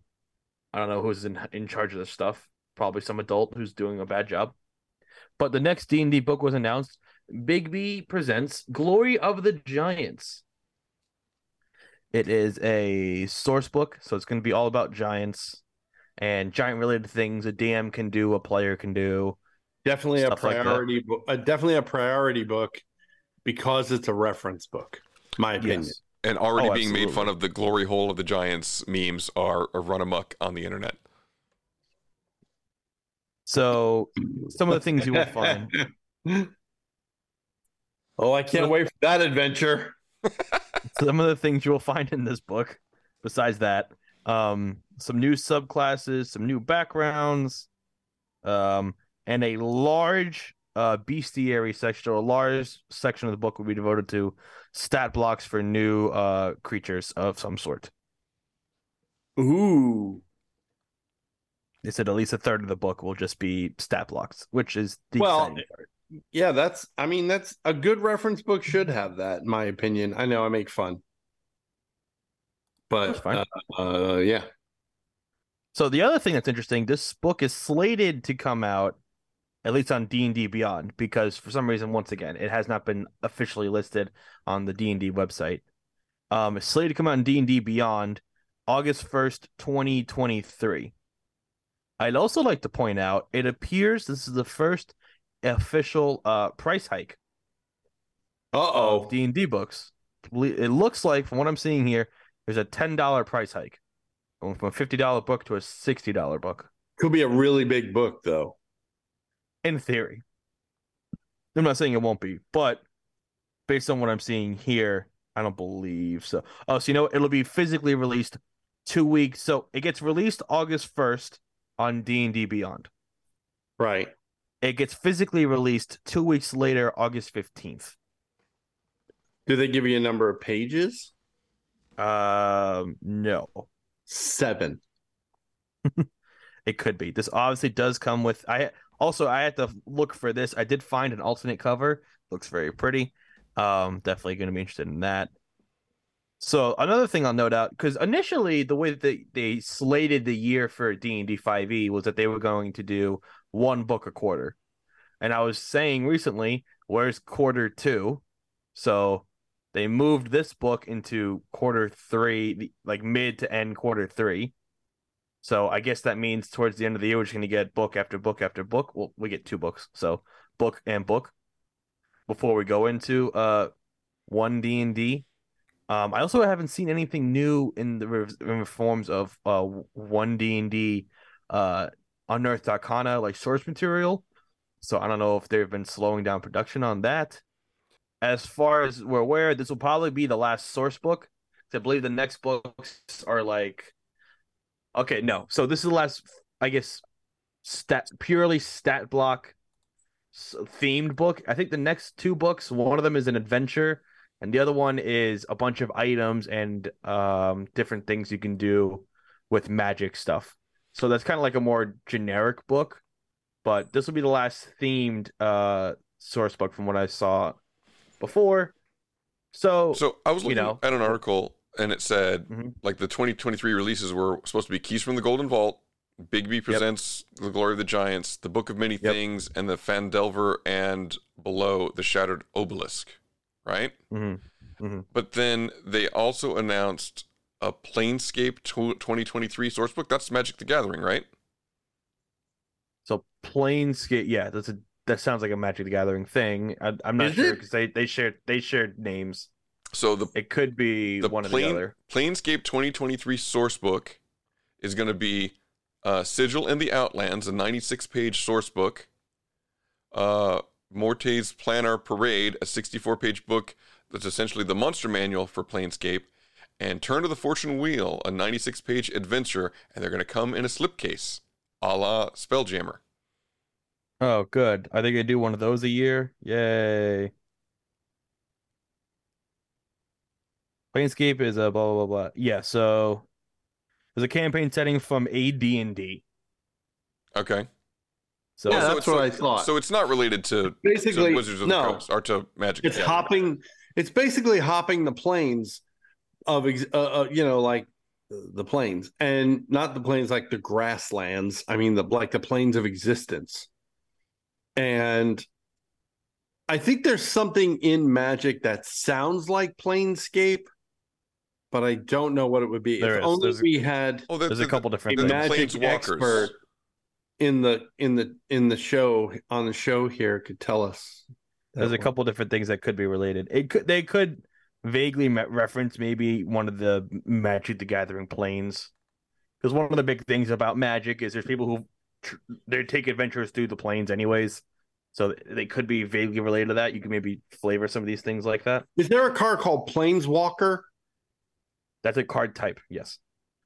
Maybe that's what I'm thinking. Yeah, that, and that was wasn't that the name of like the board game, the Magic the Gathering board game was called like Planeswalker, something like Yeah, that. something like that. Okay, all right, so that's where I was confused. So it is not directly related to uh, No. Magic the Gathering as, as I as I thought. Okay, and then back to what you're saying, the price hike, the books are going up in cost by like twenty percent. Well, Yeah, it so- depends. It looks If like it's a it. bigger I could be book- way off though. If it's a bigger book, it, it could justify the price. We would just need to know the pages. Exact. How, how many page? How many extra pages defines a ten dollar price hike though? L- look at the last book and see how many pages were in it. They've been roughly all about like three hundred pages, Okay. so like four hundred pages. I mean, well, let's see. Because think 300. the monsters of the, the the last big book I could think was Monsters of the Multiverse. That was a very large book, and that still was the same MSRP forty nine ninety five. Maybe this book is bigger than that. No, no, I think that they've said we're raising prices. I don't think it's oh this is a bigger I, book. I, I have no they've said they're doubt that raising that is a possibility. I'm just curious to know if it ha- if it had to do with you know are they just going to say well we just raised the price because or are they going to say well we added 10 pages so therefore it's now $10 more which doesn't work out math wise So I have the uh, the last. Well, so I I grabbed the big one I was talking about for reference, just to see how many pages it had. So this book had okay. This one actually only had 300 pages, a little under the Monsters and Multiverse, which is the last big book I could remember. Uh, Keys from the Golden Vault, which was the last like uh mini adventures book, only had 200 pages. So I'll say the big version of 49.95 is about 300 pages. So this book would have to exceed, in my mind, is there is there an amazon listing for this book yet I don't think so. because in there they would have the pages Only seen it on the D&D website. Do-do-do-do-do. We could check Amazon. I mean, I'm just You know. assuming that somewhere they would have had to have released that information. Usually they do. So it is on Amazon. Do uh-huh. 192 pages. Wow. So with that knowledge in hand, Now it's actually has overpriced. less pages. Yes. By a lot. Yeah. By a hundred. That's by a third almost. And increase the increase the price by what? 20%. So Twenty percent. Here's the statement Third from D&D. 33 less book, 20% more price. And, and here's the statement over on dndbeyond.com. This space is dedicated to communicating clearly and transparently with our players, even when the topic isn't particularly fun. Since the release of the 2014 D&D core rulebooks, we've kept prices stable. Book prices stable. Unfortunately, with the cost of goods and shipping continually increasing, we finally had to make the decision to increase the price of our new release print books. We've committed to creating high quality products that deliver great value to our players and must increase our prices to accomplish that. This will go into effect starting with the glory of the giants. So, well, and it's going to be if you're gonna- 59 if you're gonna 59.99 is the bundle. If you're gonna raise the fucking price, at least make the page number about roughly the same. Oh, but um, this is not the slipcase one, right? No. So the slipcase was like what a hundred or something dollars. Uh, So I imagine it's gonna be like 150 dollars by the time it comes out. Maybe. So, so this if this says is not the slipcase, players, then players who yeah, purchase they're out. They're out of their mind. Yeah. Players who purchase Bigby Presents uh, Glory of the Giants digital physical bundle through Dungeons and Dragons store can get the bundle for $59.95 for the entire pre-order window, which is consistent with our current digital physical bundle pricing. After the pre-order window closes, digital physical bundle prices will go to $69.95. Where's Where's the order window? When is it over? You don't want the Beyond stuff. Yeah, that's the digital No, it physical says bundle. bundle, That's- physical bundle. That's the bundle. No, f- f- it, it, no, you're bundling a online book and a physical book. Yeah, that's the bundle. You get a bunch of electronic things like electronic dice and electronic character sheets for D and D Beyond, the thing you don't use. But you get the physical book for ten dollars less, sir. No, you don't. That's what I'm saying. Isn't the price for the what's the price for the package? Uh, it so was- it's uh, fifty nine ninety five, and it's going to be sixty nine ninety five. And and Bigby Presents Glory of the Dragons book on Amazon is $40.91.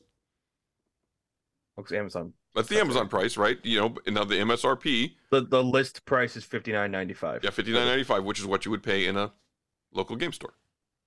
Yep. So the So price is it- fifty nine ninety five now. It, it's ten bucks more if you want the uh, if you want the online bundle. And what they're basically saying is if you order it through them during the pre-order period, you get essentially the online bundle for free, right? yes. So, but uh, so, So- oh, go ahead. No, so I was just gonna say, like, you know, we've seen Wizard of the Coast Hasbro slowly raise the price of their things, like you know the uh, magic stuff, D and D stuff, stuff that's gonna be more expensive. They've been trying to find a way to nickel and dime and find money somewhere in their fans, because when they say in like uh, what's what was it, one of those like shareholder meetings that D and D is like criminally under monetized. That's like almost a direct quote you know they're to come for the pricing at some point. They're to find a way to get their money. I'm I'm waiting for the next step where it's like here's certain D&D dice you need to play certain things. I'm waiting for them to figure out some way to make it so like Apple where it's like you need to buy Apple things or with Apple products. They're going to figure out a way to do it. It's just waiting for it to happen. Yeah. So I saw one more article, and it said it's talking about you know D and D, D and D next or one D and D or whatever. Yes. And it said, uh, okay, so it's, it just says uh, we're releasing new editions of the books. We're not releasing a new edition of the game. So basically, the Player's Handbook 2024 is going to be updated, but it's still 5e. Like they're, it looks like maybe they're not, like they've pulled back on moving to one D and D. They're just going to release a new Player's Handbook, but it's not D and D next, or it's not. It's So- still 5e. The only problem with that so far is that they have taken the steps in their Unearthed Arcana releases to adjust certain classes and features to work certain different ways that they, you know, 5e works one way, this new version will work another way. But isn't isn't it supposed to be backwards compatible? In theory, what I'm saying, like certain things in 5e are not going to operate the same way in this new version. Like, so, can you like, give an example? You can, if I can punch two times a turn, but I can in 5e, I can make my punch magic twice. Um, in new one D and D, they said you can only do that once. So the exact example is paladins can smite in 5e D&D on every attack they make from close range. Take my sword, add magic on it, smite, add more damage. Now you can only do that once per turn. So if you have nine attacks by the grace of gods, you only have one smite. The current version, you have nine attacks. You have up to nine smites if you have that many spell slots. So, you know, bunch of different stuff. All right. I mean, yeah, I, I guess you're right. Like if it's a, if the rules are different in the updated version, it's not just consolidating and simplifying the information from previous versions. Then it it it becomes a new addition, a new version, a new edition. So Yeah. you know, six E, five So they're, E. they're adjusting a lot of things. They 5E adjusted dot one. Yeah. I'm cool if they. It, I'd rather them not lie and just say we're making a new thing that's inspired by 5e. That's really what it is. They're taking inspiration from a lot of 5e because 5e was just because of how it worked because of pop, the internet. I think mostly it was like the most popular version. You know, it had the most player base because the internet could let it spread all over the place. Also, literally the internet because it had online play for 5e with like roll roll 20 and D&D Beyond and stuff. You know, so it was their most successful period. So it would be silly to truly deviate from it. They're just going to change some things. So it's going to be a learning curve. But, you know, I was at a comic shop yesterday and that's local to me. And I saw a bunch of people there for D&D having fun playing D&D. So I just want that to be a continued process that people are having fun playing D&D. So I just hope that this new one keeps what was good about E 5e D&D in that it was very easy for players who are new to pick up and understand the game. Yes, there is definitely learning curves to the game, but it was pretty easy to understand and play and yeah, if you're playing a more complex character, it might take you a little bit longer. But if you're playing a simple class and you have people who know what they're doing around you, or even if you don't, there's enough source sources online. You can figure out how your things work, and just it'll be an easy playing experience. So you can do the fun part of D and D, which in my mind is the RP, when you get to make silly voices and make silly names, and then the combat stuff will come to you later. And that's my D and D talk for a little bit. Yeah. And then I took the keys for the unit and I threw them away. And I threw them away. Gone forever. Never to be seen again. We lost Kev. He's asleep. I'm not asleep.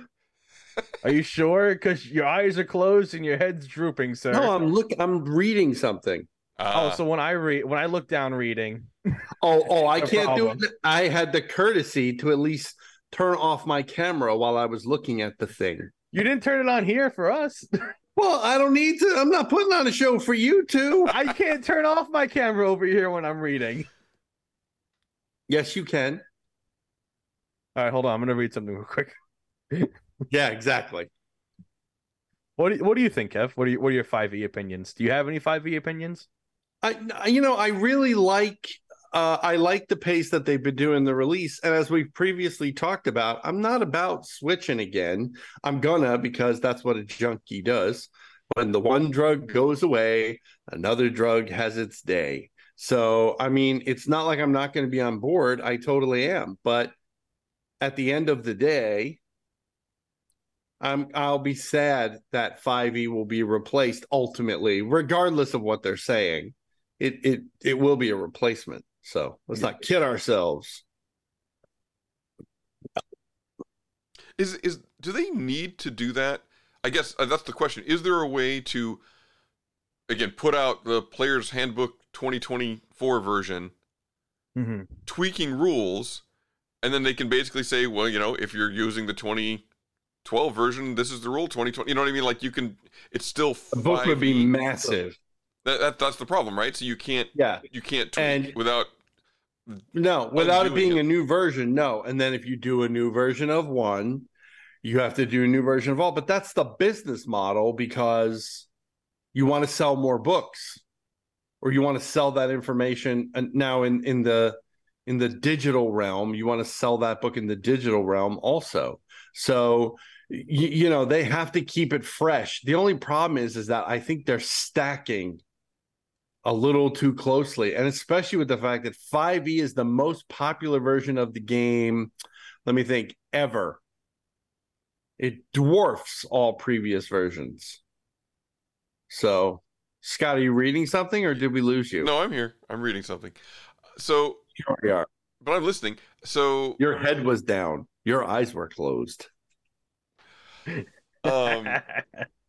I mean, yeah, I just, I guess you're right. The business model is okay. Yeah, I've got my DM's guide and my player's handbook and my monster manual, but that, I'm still going to buy the player's handbook 2024, even if it's just consolidating the information and adding, you know, if it's taking all of the new classes that got introduced in all of the different uh, campaign settings that they did, and then putting them into the new player's handbook, I would still buy it. So it's all in Well, one place, it- right? It will never. They'll never do that. They'll never do that. There'll be some tweaks, but that's about it. Because if they do that, they can't stick them in other books down the line and have you buy those books also, or rebuy them if they're just doing, you know, uh, Monster Manual for D and D one, uh, you know, you, you know, and, and what have you, Xanathar's Guide, you know, uh, uh, to everything, uh, D and D one edition, for example.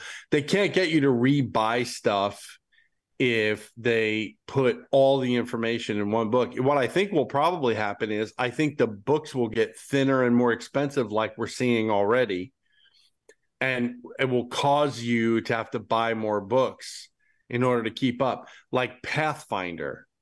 You know, Pathfinder is not a lot of really big books, but a shit ton of smaller, almost old school modular style books, very thin, not a lot of information, um, and, and so forth. And the topics where they are reference materials, the topics are very specific and and and limited you know to only that topic so it might be you know the book might be shoes that halflings can wear and that's like you know that would be the content of of that quote book end quote although i wouldn't calling it a book is almost insulting An aggressive pamphlet. an aggressive pamphlet that's good. Um but the, the the point is though is that every time they do this it's a gamble. Because one especially right now it's a gamble because one d&d is again it's probably more popular now than it's ever been one. Two if if the public comes out against these books either because they're rebuying books that they only bought a few years ago or that they're going to shit on the new rule system whatever those changes are then they run into a real problem of the sales falling off a cliff. So you know a la like second edition or third edition rather and then they had to have 3.5 where they fix things it's you know like it's all that's all a gamble that they take by doing this my opinion Oh yeah. No, I mean, I I don't know if they're I don't know how monetizing D and D meant changing the system that's made money for a decade. But you know, maybe they have smarter guys in their rooms, or maybe they should have yes men who thought it was a good idea. Who knows what it is? definitely not smarter guys because it's hasbro You remember wh- when when there that article when they were having the OGL thing just a couple months back, and I think there was a huge disconnect where, uh, like the one person like wanted to shut down D and D Beyond, and then the other guy said, "Oh no!" and then they bought it instead. Like you know, like, like he was specifically going, He he bought it to to kill it, and like, no, we'll love it forever and make it our thing. yeah, it was not owned by hasbro. But it is now. it is now. Yeah, and, and and but I think that like there was like, I I just I'm trying to remember what the article said, but it was like one person's trying to move D and D in in one direction, and it was away from D and D Beyond, and then Hasbro bought D and D Beyond, so now it now they're married to it, and they got to bring it back and make it more in line with you know the, the don't digital forget bundles. any content that they sell on d&d beyond is pure almost pure profit they don't have to print anything they don't have any over oh, the overhead is whatever pittance they pay the creator and the the person who makes it suitable for online viewing Right. that's it and they can theoretically update it right that would be a benefit to it right if the rules change then your d&d beyond just sticks with the new rules right They they they could even just just take the old version of the rules and just adjust it and make like a slider. Yeah. Like 5e versions, 1D and D versions. Yeah. Um, I think what they'll do is at some point they will stop supporting 5e on D&D Beyond and convert Absolutely. everything Mm-hmm. To D&D 1. I think that's exactly what I'm sure that's what the plan will be. I'm sure they have a plan for that too like you know like we'll we'll get the core books out, whatever they consider the core books to be. Player's Handbook, DM Guide, Monster Manual, maybe it's those. They'll get those out, maybe one or two more and they'll be like, "Okay." And they'll make an announcement at effective such and such a date we will be converting D&D Beyond to D&D 1 and that will and everything your character all the information you have and everything else will all convert over to D&D 1 that seems the easiest way to, to do it and to kill you know and and, and sort of to uh, you know sound possibly the death knell for physical media in D&D Mm-hmm. Or At least to an extent. like yeah.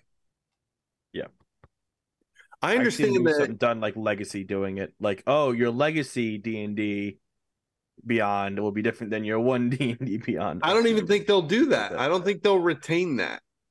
You know, because I think what they'll they'll they'll always be progressing forward and what can we sell you next? You know, what is the first rule of Italian race car driving sandwich? I wish I knew. I'm sorry. What is behind me does not concern me. Get it? So they don't care about what they've or what what what what is behind them. They're just looking forward. They don't need to support anything that that went that that is behind them. Here, let me put it another way. Red Dead Redemption 2 online. Hmm. Rockstar doesn't support that shit anymore, but they're still like putting bullshit content on there. But at some point, probably sooner than later, they're just going to dump it because they're not, you know, it's not a moneymaker for them anymore. They're looking forward. They're looking at GTA 6 or GTA, you know, one GTA, whatever the fuck it's going to be called. The point is, is that they're not going to, and I don't think, and, and speaking of GTA, uh, there is some question. There is some question about whether uh your your characters accounts and everything else will transfer over to the new GTA. I heard this the other day. And do you know how that is going to alienate guys that have been playing GTA 5 for what? 10 years. At least 10 years, more than 10 years. Look came out 2013. Millions of dollars of Oh, uh, I mean I mean millions of of in-game dollars. You know what I mean? And like I, I mean, so that you you know that the, the we have to remember that these are businesses, and in the case of Hasbro, cutthroat uh could give a shit about the fans' business. So that's all I'm saying. So, fun fact GTA 5, since 2013, has made at least $7.7 billion since release in 2013. And that is a completely separate number than anything it made in GTA Online. Yeah, well, there you go. Is that just sale of the game itself and microtransactions, or no? The microtransactions are separate, is what you mean? Yeah. Wow. I mean, not to go off on the ha- Hasbro rant, but like for a company that doesn't seem to really care. Oh no, about no, its play your base- opening. And now another so, so no, let's, Coast Scott let's, add- let's, Hasbro rant. let, let's bring down the D&D. Oh, you want to do that? say- All right, hold on. It's D&D Warriors that terrify It's D&D Angry.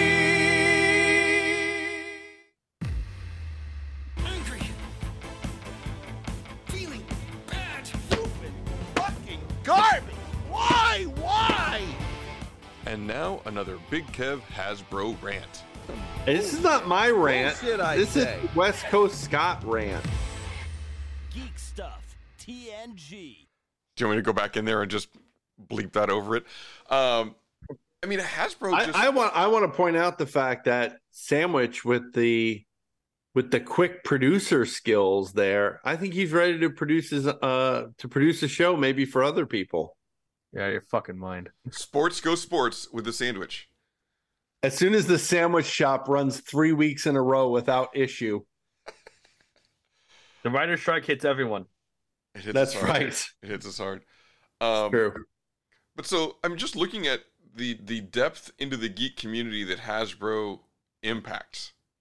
Right? I mean, you know, so, so way deeper than we pretty big. until Yeah, it's, they have a big so. footprint, right?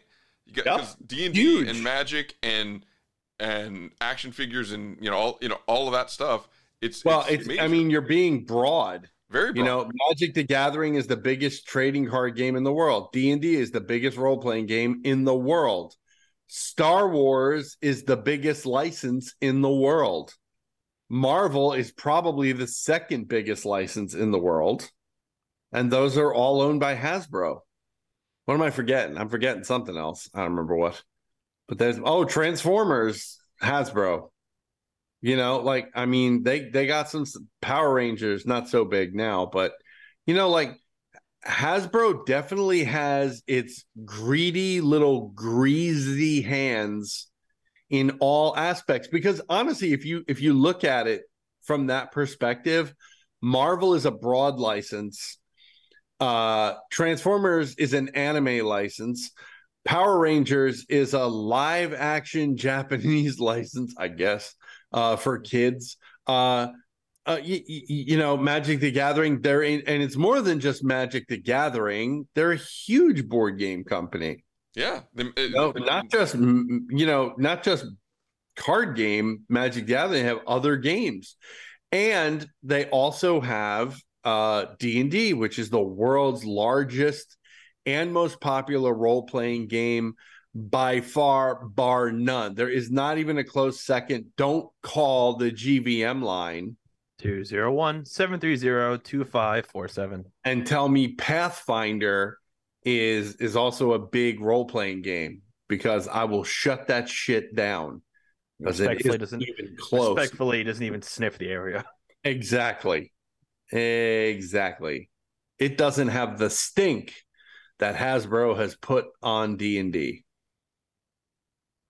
But so I guess the, the point here is again, I'm looking at the Hasbro's website, and you're right. Like the brands that are under that umbrella, it's like when you talk about like the food industry is is like only one or two companies that own all the different foods that we eat. You know, the airline industry is a, a couple of airlines. The you know media industry is only a couple of companies own all the media. Well, Hasbro owns so much of the of the genre, the geek related items and so they're in it for the money, not for the love of it. You know what I mean? Like like you said, they don't they And don't do now- what's good for.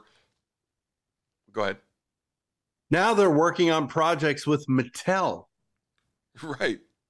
Antitrust. Get an antitrust. and you know and you know where that will probably lead with, with, with it, it- in all probability it will lead to hasbro acquiring mattel if mattel dips down low enough what does mattel have right now mattel has he-man in the boys division Barbie, Disney princesses. I'm just looking at their toys. Who has jurassic park is that hasbro also So so because that's taken up a huge uh, uh, amount of shelf space. Mattel has Barbie, Hot Wheels, Fisher Price, American Girl, Mega Bloks. They have a lot of Disney uh, licenses. Jurassic World is Mattel. WWE Oh, they is do. Jur- Oh, so Mattel does have Jurassic Park toys. yes.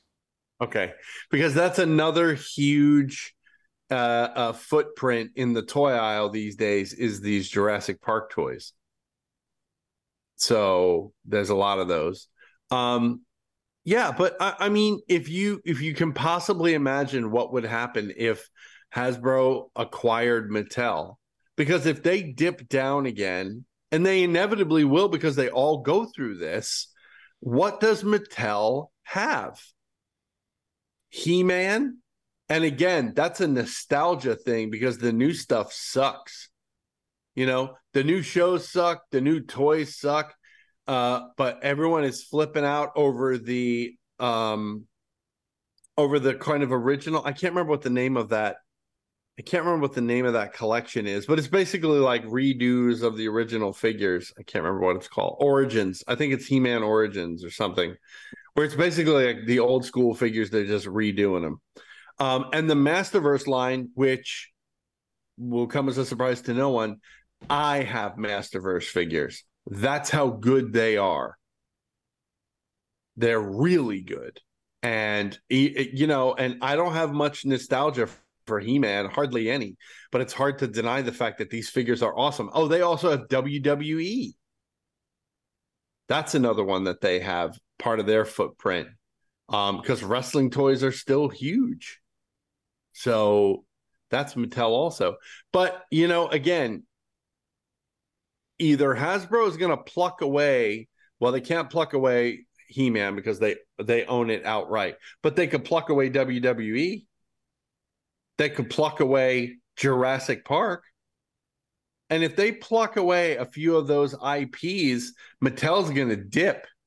And when Mattel dips, Hasbro could snatch them up probably without much, without doing very much. So I want you to imagine, and now they're working on projects together. Yikes. Scary. Which is why on this program and any program that we will ever do in the possible near future on a different platform will be always will be in to some extent calling out the big companies and also promote and not not just shitting on them to shit on them but saying what they do when they do it. And moreover and more importantly to promote the little guys. Fans are doing the best work. Everybody says it including us fans are doing the best work. Small companies are doing the best work right now. They're making the best toys in the world. Four horsemen mythic legions and cosmic legions lines. Brilliant. Their own ip they do all of it and it's brilliant. Uh, we we just uh, talked about most recently a, a couple of those kickstarters. The the what was it? The bible legends kickstarter and uh, uh, some other ones as well that we promoted in the past. Uh, Fresh Monkey Fiction, we talk about them.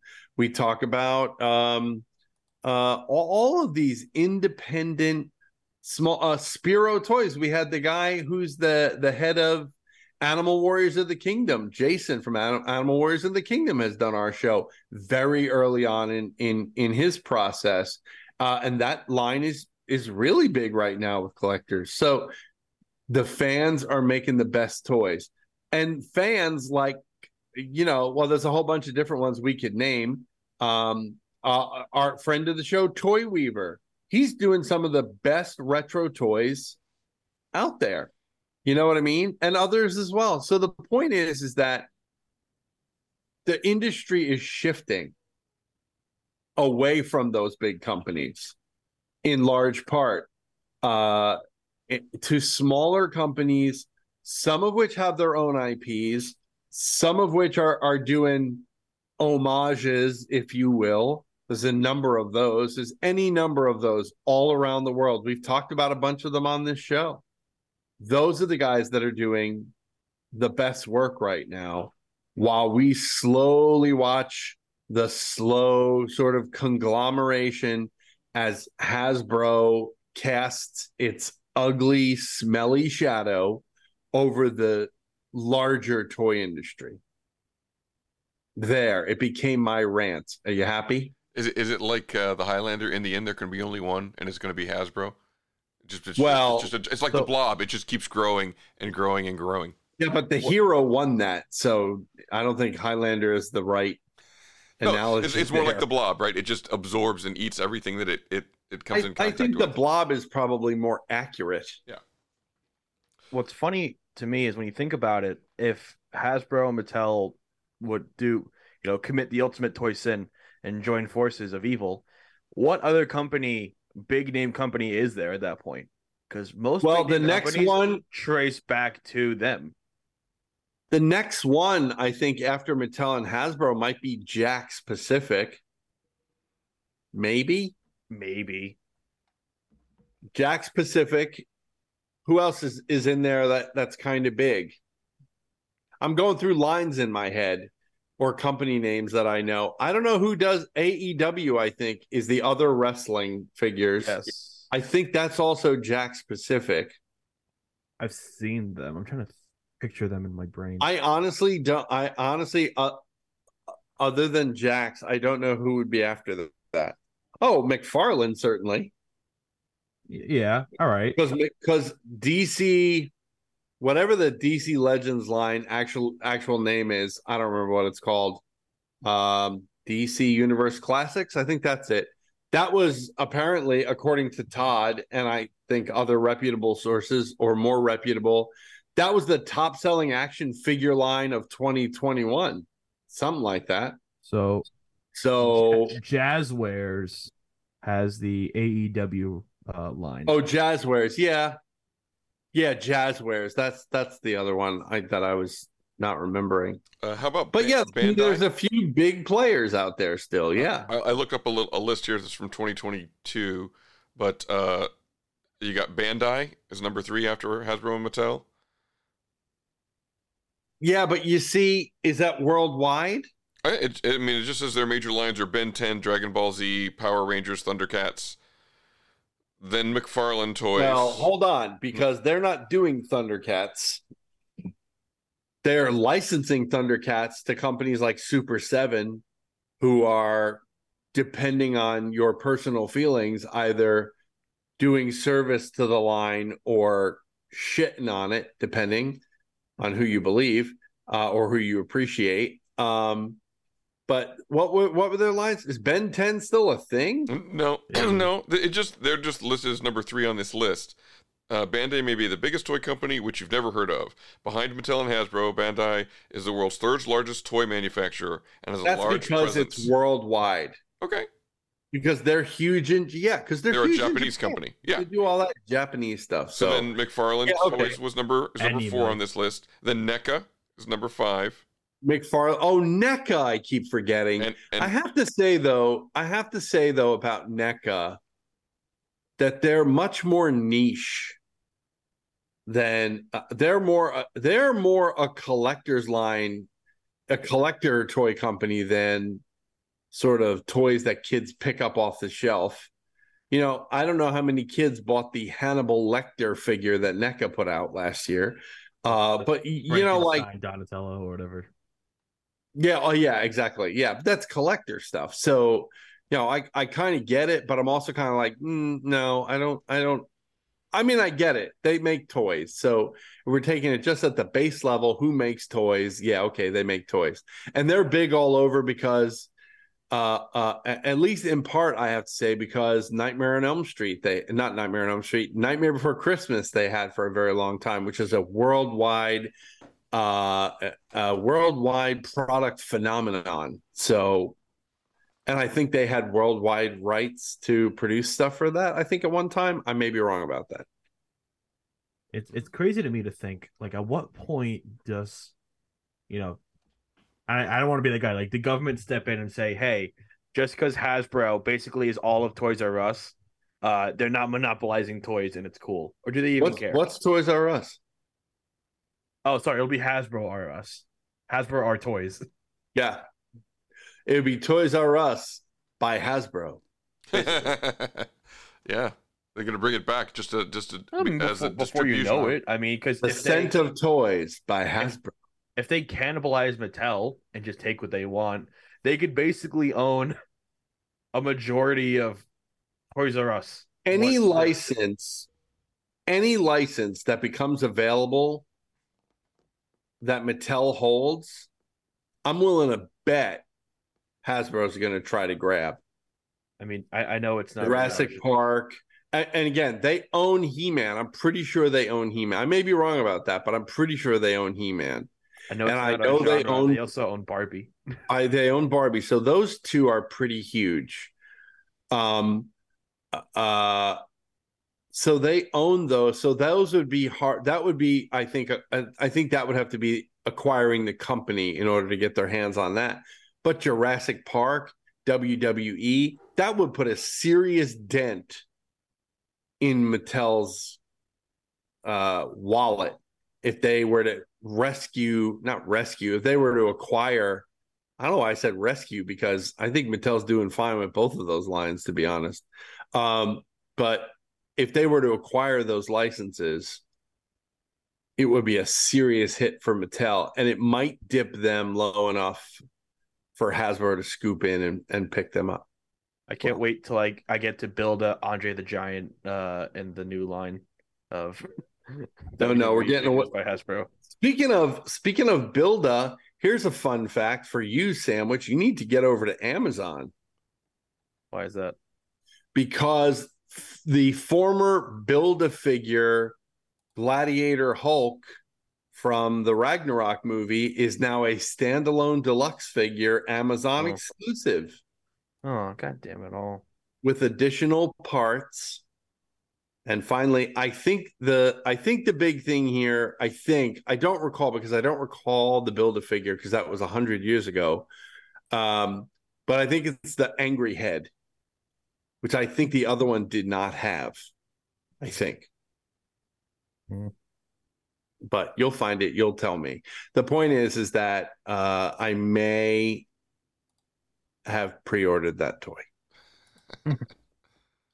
it's in the wheelhouse. I can't The Hulk's in your just- wheelhouse? When did the Hulk get in your wheelhouse? sir let me re- let me repeat what the product is and then i'll have sandwich explain to you Oh, because it's Ragnarok, Thor Ragnarok in the MCU wheelhouse. Uh, boom that's why the sandwich is my favorite Thank you, Kev. I'm All trying to learn them. Should we start wrapping this thing up? I was about to say should we wrap it up because if we start getting in the wheelhouse saga it's it's gonna be it's gonna be I long I think we should wrap it up. Yeah. So do this. Uh, go to the link tree, link tree, Geek Stuff TNG. You can find all the links to the website, geekstufftng.com, Patreon, Geek Stuff TNG. Uh, follow us on the social medias, and uh, that's Facebook, Twitter, Instagram. Uh, Kev's pretty active posting stuff over on the Geek Stuff Facebook page, so be sure you're liking that, that over there. And subscribe on your better podcast servers, and heck, leave a review every now and then. You know, five star reviews help other people to find the show, right? If you want to be a part of the show, like uh, Superfan Sergey to promote uh, the wonderful Hurricon in East Rockaway, New York, uh, on July 17th. Is it july i thought it was June. I'm sorry, June on June 17th next week because this episode's coming out on the 12th. So this weekend, uh, be sure to support them if you're anywhere in the area of uh, East Rockaway, New York. Support Hurricon and our friend uh, friends out there, including Superfan Sergey, who may make an appearance. Uh, and and don't forget uh, order now your photo opportunities and autographs with the sandwich for fifty dollars he'll send in cake who has promised who has promised to make an appearance at Hurricon this year Right? I- Isn't that the going price, fifty dollars, and he sits in cake? that no no no the cake thing that's that's that's big money okay Yeah. that's big money Oh, all right. Probably gonna bring uh I'm gonna go with my good friend Alex, who Kev is aware of.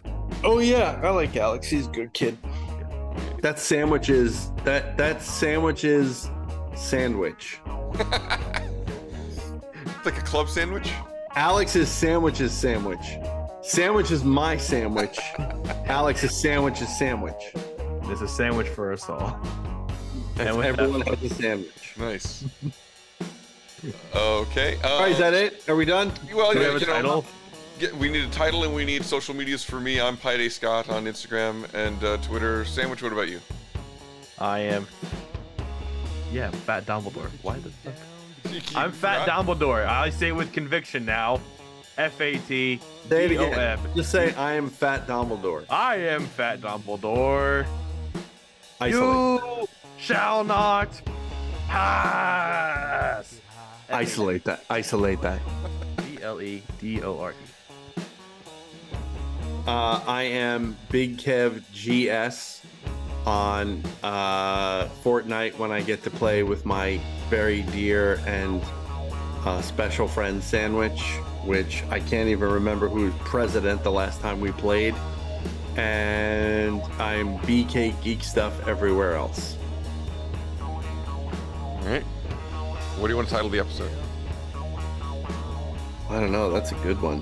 What did we talk about? Was there anything? I mean, there was a big section on the D and D stuff. That's true. You want to do Bigsby's Bigsby's glory hole. Could we do Big, that? yeah. Eh. No, terrible. You don't want to do the glory hole of the giants. ev- That's, that's already out. there Everyone too has a sandwich. Everyone has a sandwich. That's funny. He sandwiches sandwich.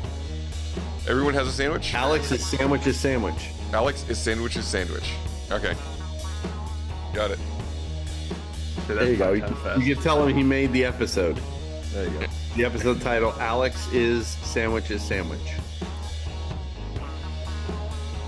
And with Oh, that, quick, quick, quick, quick, quick story, quick story. Kev, uh, in the private chat, said he needed a sandwich, and I immediately replied, "What can I do for you?" said, "No, as in the food, not you." Yeah. Yeah, I, I say, yeah, I'll be there soon. I'm just, I just need a sandwich. And he's like, what, what do you need? And I'm just like, no, no, no, the food. An actual sandwich.